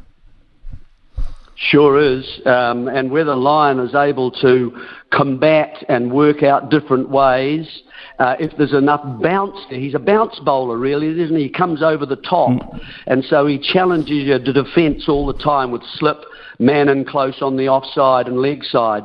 That's where he kind of gets at you a wee bit. If there's a wee bit of turn there for him, he's going to be difficult. But if it's not turning much, say in the first innings, he's going to have to have other ways to prevent this England side from taking it to him. They've got that other young lad, haven't they? Um, mm. Can't remember his name at the moment. Um, Todd, he's from, Todd he's from Murphy? Victoria. Yeah, Todd, Todd, Todd Murphy. Murphy. The one who got all those wickets. Yeah, Yeah. against the Indians, didn't he? Um, so whether he's he's going to be used, I wouldn't have thought he would have been going in the first couple of tests. But we'll just have to wait and see. It's going to be fascinating, Smithy, just to see how these these games pan out. And, and Jerry, it's the teams, be- I think. Yeah, yeah, yeah. It's the, it's the teams, I think, that keep their bowling sides together because and can keep them on the park. They, if you look back at the Ashes, ever since McGrath stood on that ball years ago, um, there have been a lot of bowlers out, whether it was Simon Jones or Ryan Harris, or I think Swann was out for an elbow at one stage in Australia. Um, Anderson limped off in one of the tests you know, early on in the first test in 2000. Jofra Archer's out now. If, if it's the side that can keep those bowling, the best bowlers together for longer, I think will have an edge. Uh, Jerry, you talked about um, you know the the possibilities, and you, you thought perhaps that the Australian uh, batting side wasn't the, the unit that it has been in previous years. Although uh, it's a pretty handy damn unit, to be fair. But there is one variable in here, and that's David Warner. Now, uh, nightmare last Yeah. time in England against Stuart Broad in particular. You have the. I think they'll give him the first test. They might even give him the first two. But you're in prospect of commentating the end of what you'd say is a fairly controversial but productive career. Or over 8,000 runs, Smithy. Um, He's what is he? 36 now. Um, I don't know. His average is probably I'd say in the mid 40s, uh, 2500s, and a, and a strike rate in Tests, Smithy, of 71. That was about your kind of strike rate, wasn't it? Um, and um, I, I just I just think he is he is a key man. They like him because he attacks bowlers. He makes he's just he's kind of the Englishman in the in the Aussie side, isn't he? It's that kind of we'll upset the bowlers, we'll make them really uncertain as they're running in where they need to bowl here. And it's that that whole thing about are the Aussies going to stay the same? Keep the same field, keep this, you know, it's a red ball, Smithy. It's not a white ball, mm-hmm. so it moves, as we know, in with the Duke. And and if the Aussies can do that, it's not going to be easy to slog them all round the park. I wouldn't have thought. You know, I think deep point, third man could become a really interesting spot, and maybe even long off, long on. You know, um, might might be quite interesting as well. It, it's going to be fascinating the way they approach this. Uh, I think uh, David Warner, you know, you, you can see little signs, and I, I think David Warner is, um, you know, for all his bravado and that, I, I just think he's getting a little bit more tentative about not just the mental side of his game, but uh, the actual technical side of his game as well. Jerry, tell us a wee bit about your team. I think that's very interesting because these are the voices we'll be listening to. Harsha, you will have worked with before. Ravi, I would imagine, in television and radio. Yeah. Um, it's nice and it's Yeah. a nice little. I'd like to use the word eclectic mix, but I, I'm not sure I've even used the right adjective here, Jerry. But tell us about about your team. Oh, that, it's it's a solid side, isn't it? uh, as solid Mm. as the sides we've just been discussing, really. People who have had broadcast and cricket in their veins for years and years, and then have learned on top, of course, some of the skills required to describe the game nowadays. Also have an innate kind of sense about what's happening out there and able to relay that to people. And then you get to the Ashes sort of team. You've got that bon viveur, which is old Daniel, Daniel in there, um, Norcross, and he he's a has a lovely kind of voice and a and a turn of phrase. Um, Adam Collins is, is really good, you know, really good broadcaster. Does a lot of cricket work as well. So I mean, it'll it's going to be fun being amongst. There'll be a lot of laughs, Smithy. I've got to say, and we all stay together at Airbnbs right around the whole of England. So we bed down almost, you know, in the same same house together. So we'll get to know each other pretty well, I would say. I would imagine you will, Jerry. Um, and I think Yeah, I night, night, I think night will be as much fun as day, knowing that lot. So hey, listen, travel, tra- travel safely today. Um, travel safely to the UK, my friend, and also um, Yeah. enjoy en- enjoy the, um, the prospect. What I believe is one of, going to be one of the, the most interesting three or four months of uh, cricket coming up that we've seen in a long, long time. Uh, I know you'll do a great job, but enjoy the occasion, mate. Thank you. I, I will. Cheers, Smithy. Thanks very much. Yeah, cheers. Uh, Jeremy Coney there, folks. Uh, one of the great voices of New Zealand cricket, of world cricket, actually. Highly respected. You do not commentate the Ashes as a neutral unless you are highly thought of. I can promise you that. They don't muck around. Um, and he is part of our group here on SENZ. Uh, which you will be able to hear through the World Test Championship. Uh, that, of course, uh, is at the Oval. And then the Ashes starts on the 16th of June at Edgbaston. The 28th of June, they go to the home of cricket, Lords. Absolutely brilliant. 6th of July, go to Headingley up north uh, to Leeds there. And uh, uh, slightly across the Pennines, I suppose you'd say, uh, to Old Trafford. Uh, where we're just down the road from the famous football ground is the wonderful cricket ground, modernised cricket ground, Old Trafford. And then the finale, as it always is, at the Oval, beginning 27th of July. Louis Herman Watt. Can cannot wait, Smithy. Everything you and Jeremy kind of pontificated about there, as far as the matchups and who needs to come off for each team to get a leg up, it's uh, it's going to be very exciting. Sean says Jeremy Coney, outstanding addition. Um, we got a text here from Bob saying, "Come on, Smithy, India can't beat Oz in." England, just like they couldn't beat us. Well, maybe Bob, we will see. Now, I noticed that when when talking about David Warner's strike rate, um, Jeremy threw you a bone and suggested that his strike rate might be somewhere similar to yourself. Now, Mhm. you obviously know your stats pretty well. No, I don't know. I don't know that, but I would have thought 71 in Test cricket's pretty boring. Actually, it's the kind of stuff that sends you to sleep. 71 strike, or 71, 71 um, runs per 100 balls in Test cricket. Oh God, he wouldn't make the England team on that today, would you? Hey, Well, well, I mean, what about as a keeper batsman? I mean, you're sort of you're sort of sixty three point one seven. Is that sort of what you were suspecting? 63.17 is very, very good for someone who has the opportunity to bat only so very low. Uh, you know, because uh, when you're batting with the tail, um, you have to throw caution to the wind at times. Um, some people would say you're a slogging uh, and you're uh, irresponsible in some of your dismissals.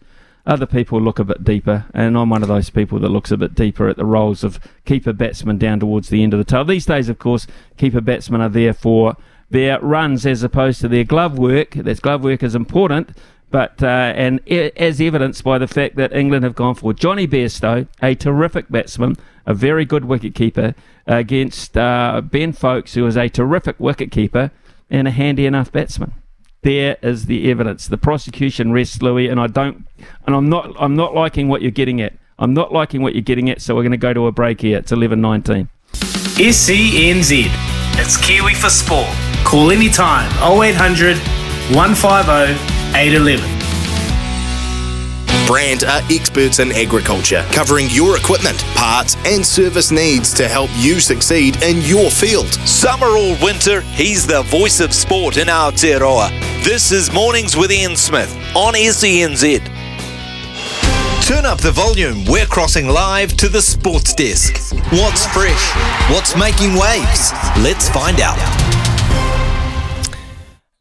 24 minutes past 11, Smithy, and uh, other than Jeremy Coney managing to crowbar movement in his loins into the conversation 30 seconds after picking up the phone, um, the punters have really enjoyed hearing you and Jeremy. Uh, Jared says, great chat with your old mate. Could listen to you guys for hours. And there's another text here. Smith, you and Jeremy Coney talking cricket is fantastic. Exciting broadcast ahead. So hopefully we'll be able to keep uh, Jeremy in the loop when he's up there and get him to stay up late for a few different discussions with us. That would be fantastic. And speaking of cricket, did you see Devon Conway's, well, I don't want to say match winning, but 40 odd to give Flem another IPL final?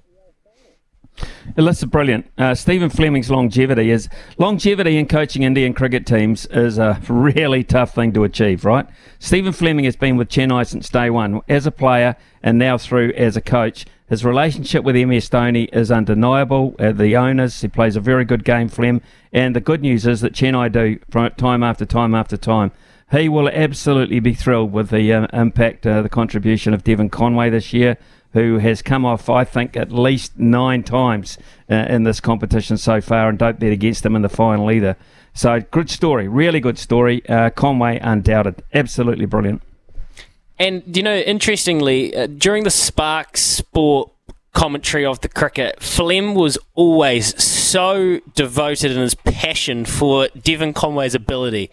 And we're talking across all formats, but especially Test cricket. And it's no no I think coincidence that he's gone over and really succeeded under his leadership at Chennai. I, I think that's outstanding, and, and it's really good to see him in some form ahead of that World Cup. Uh, now, interestingly enough, um, this is probably not, not overly surprising, but we have seen some more, um, well, back and forth around the America's Cup, the, the trip to Saudi Arabia, to Jeddah for the pre regatta. Um, we've had one of, I guess, this version of Team New Zealand's real detractors over the last wee while, and he was a long term member of the New Zealand Yacht Squadron, uh, Hamish Ross. He's been involved in a lot of these legal battles with Emirates Team New Zealand back and forth, and you, you, see him quoted. Now, there's an interesting story that's been put up on stuff.co.nz, which I thought was fascinating, where they've pretty much asked him for all, all his issues and uh, around where this is going, and he's essentially said that this is, and I'm, I'm paraphrasing here, but this is what the article includes. Um, he, he's actually in, mentioned that the taking this pre-regatta to Jeddah is likening it to the Nazi Germany 1936 Olympics, which is, you know, some pretty hefty language to be using. And um, I guess he's disappointed. I just I, I do wonder around whenever we get into these America's Cup discussions what the agendas are and you know whose side who's on and it gets a little bit murky doesn't it Smithy but it's just I, I think this is a story to follow because I don't think this is the last we'll hear of it before this regatta goes ahead in well towards the end of this year. It's mucky. Uh, it's mucky business. It's big money business. It's big prestige business. It's big ego business. It's big machinery business. There's so much at stake um, and when you get, uh, I mean, listen, let's go back to Dennis Conner. Remember Dennis Conner with Paul Holmes? Paul Holmes put it on Dennis Conner. Uh, Paul, uh, Dennis Conner left the building. Uh, you know, that's the kind of personalities. Alan Bond back there, and when the Aussies won it uh, off Stars and Stripes, way, way, way back then with John Bertrand there. I mean, these are seriously, seriously high-profile people with seriously, I mean, mountainous egos, uh, and they clash. They clash off the water as much as they do on. Yeah, very well said, and it has been that way for a long period of time, as you point out. Hey, could I get you one text or two before we shoot off to Stumped? This one from Grant is I've been wanting to get to all, all day. Re TAB and Entain retail outlets. So we're talking punch shops, we're talking pubs, we're talking places you can go to put a bet on. Retail outlets. With these now big, will these now be a big focus in Australia? Smithy, your, your TAB frequently visited Hamilton the Frankton closed down after Melbourne Cup last year.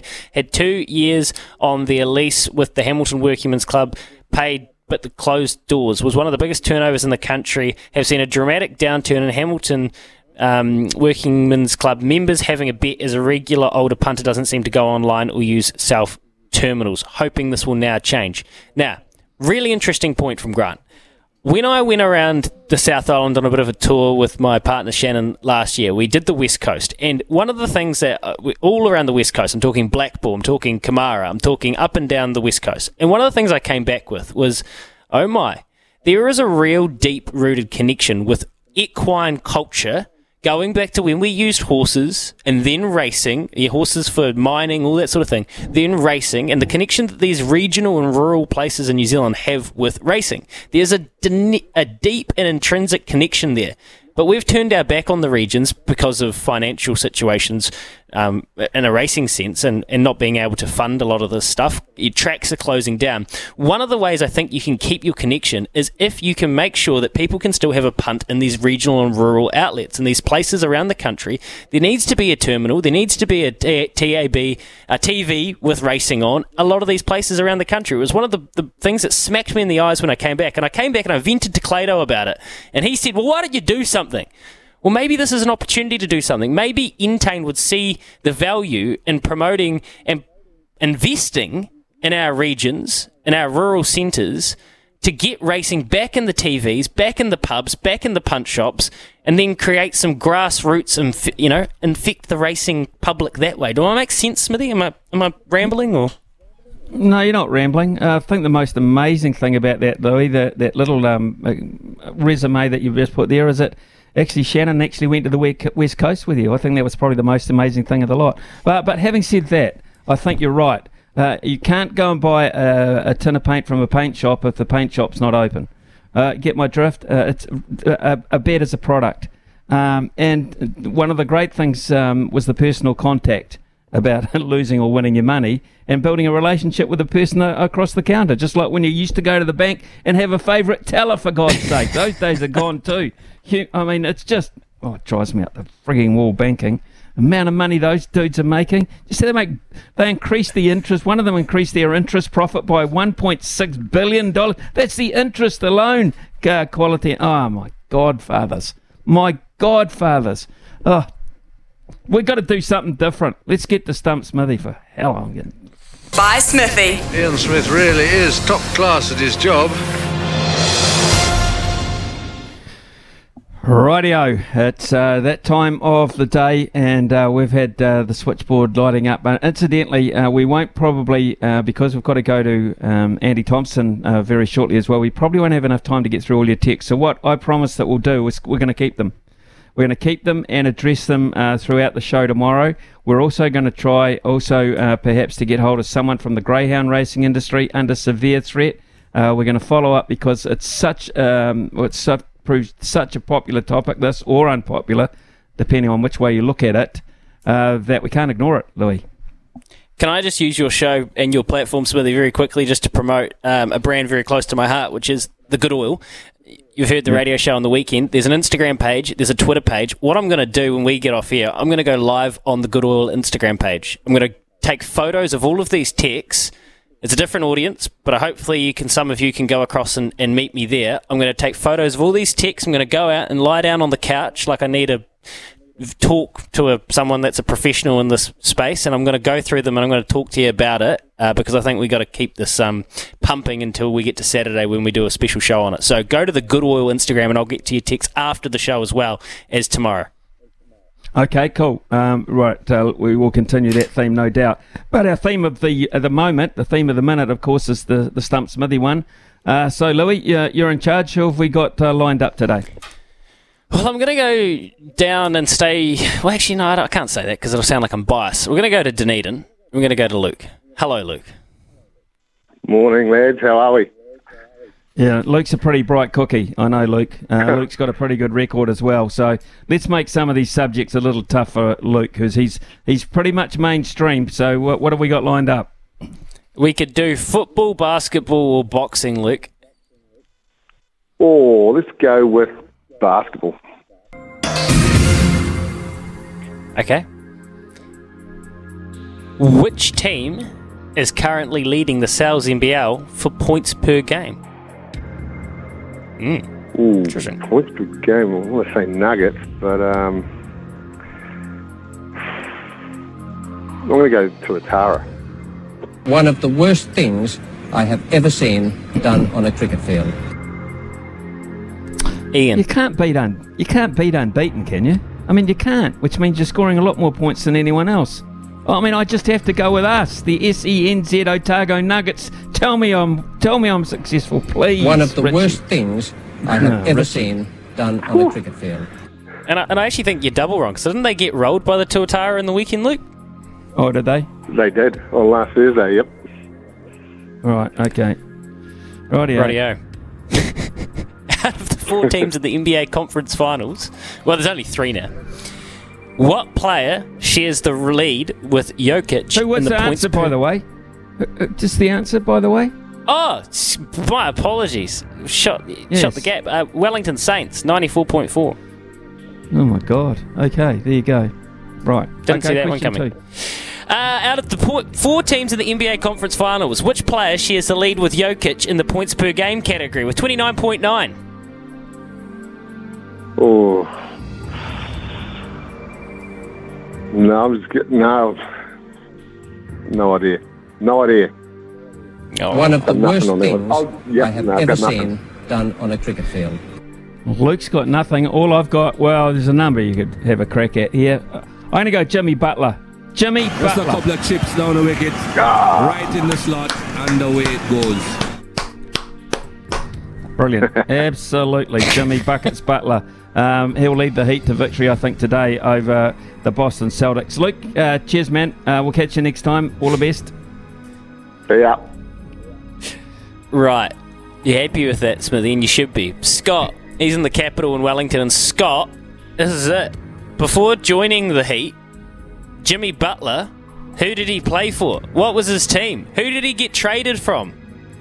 Oh, no. Uh, basketball's not my go-to. Um, you put the heat. Uh, uh, the Knicks. One of the worst things I Oh, have no. ever seen done on a cricket field. Terrible. Nah, not the Knicks. Um, Jimmy Butler's played for a few sides. He's a genius basketball player, just by the by. I think he's absolutely fantastic. Um, I'm going to have a crack at uh, one or two sides. I think he played at one stage. I think he actually was a Chicago Bull early on in the piece. Um, but Jimmy Butler, for me, um, I think he might have uh, come from either the Minnes- uh, Minnesota or someone along that lines. He might have almost played, I think, um, gosh. I- I'll tell you what I'll do. I- I'm going to say the Minnesota Timberwolves. I'm sure he played for the Minnesota Timberwolves in his time. One of the worst things I have ever seen Oh, he didn't. done on a cricket field. Clearly oh, he, he definitely did. He definitely did. Oh, he no, played for the no. played for the Timberwolves, and then he forced his way out of the Timberwolves because he thought that they were too soft. And then he went to Philadelphia, and then he forced his way out of Philadelphia because he thought they were too soft. And he went to Miami, and now he's a found a team that's not soft. So Scott, congratulations, you you somehow win.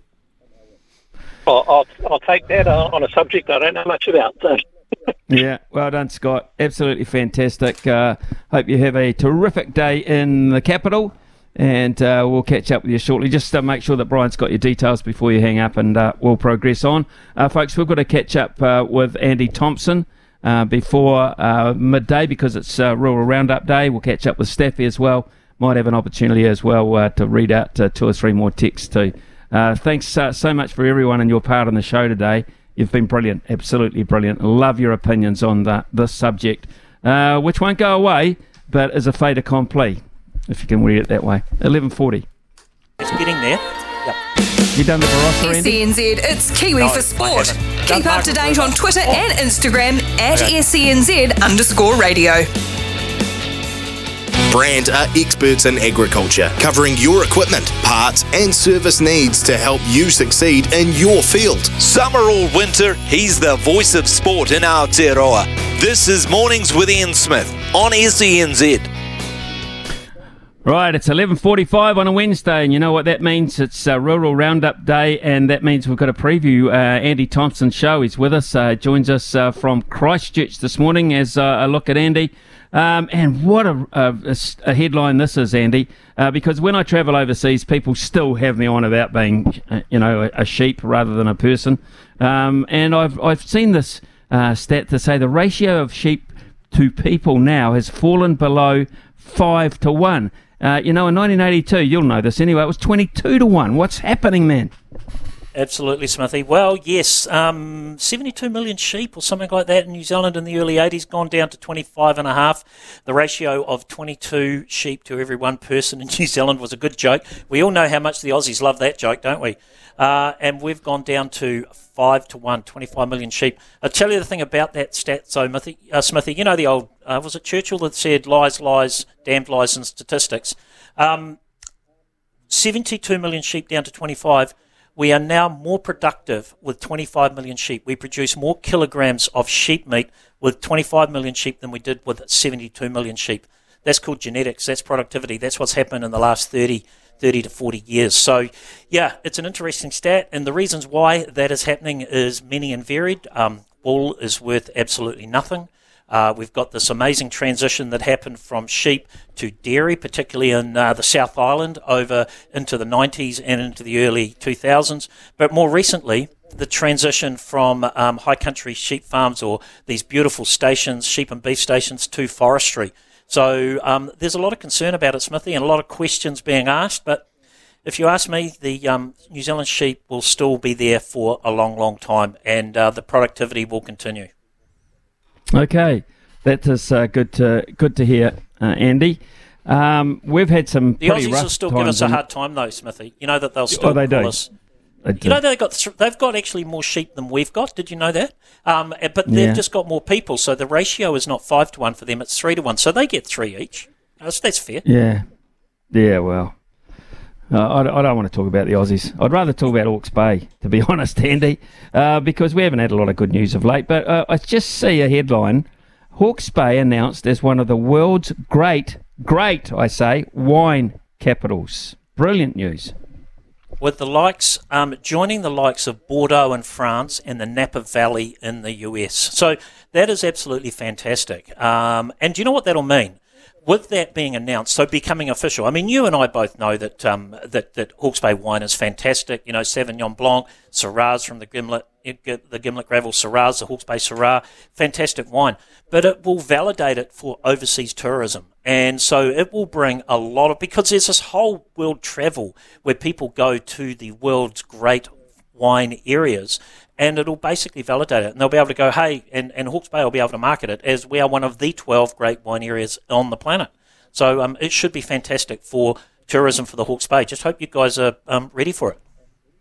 Yeah, one of the sad things, of course, as you drive through the Esk Valley, is to see the uh, the number of uh, vineyards that have been ruined, completely and utterly ruined, and can't cash in on this uh, at, at the moment or in the foreseeable future. But um, we know about all of that. Andy, what about the rest of your show? What have you got lined up for us today, mate? Well, I'm looking forward to um, our first interview of the show, actually, and um, I've got Ethan Blackadder on the show. So I thought we'd um, just have a wee yarn to Ethan, uh, find out about his injury. He's going to tell us when he's going to be back, so I'm looking forward to that.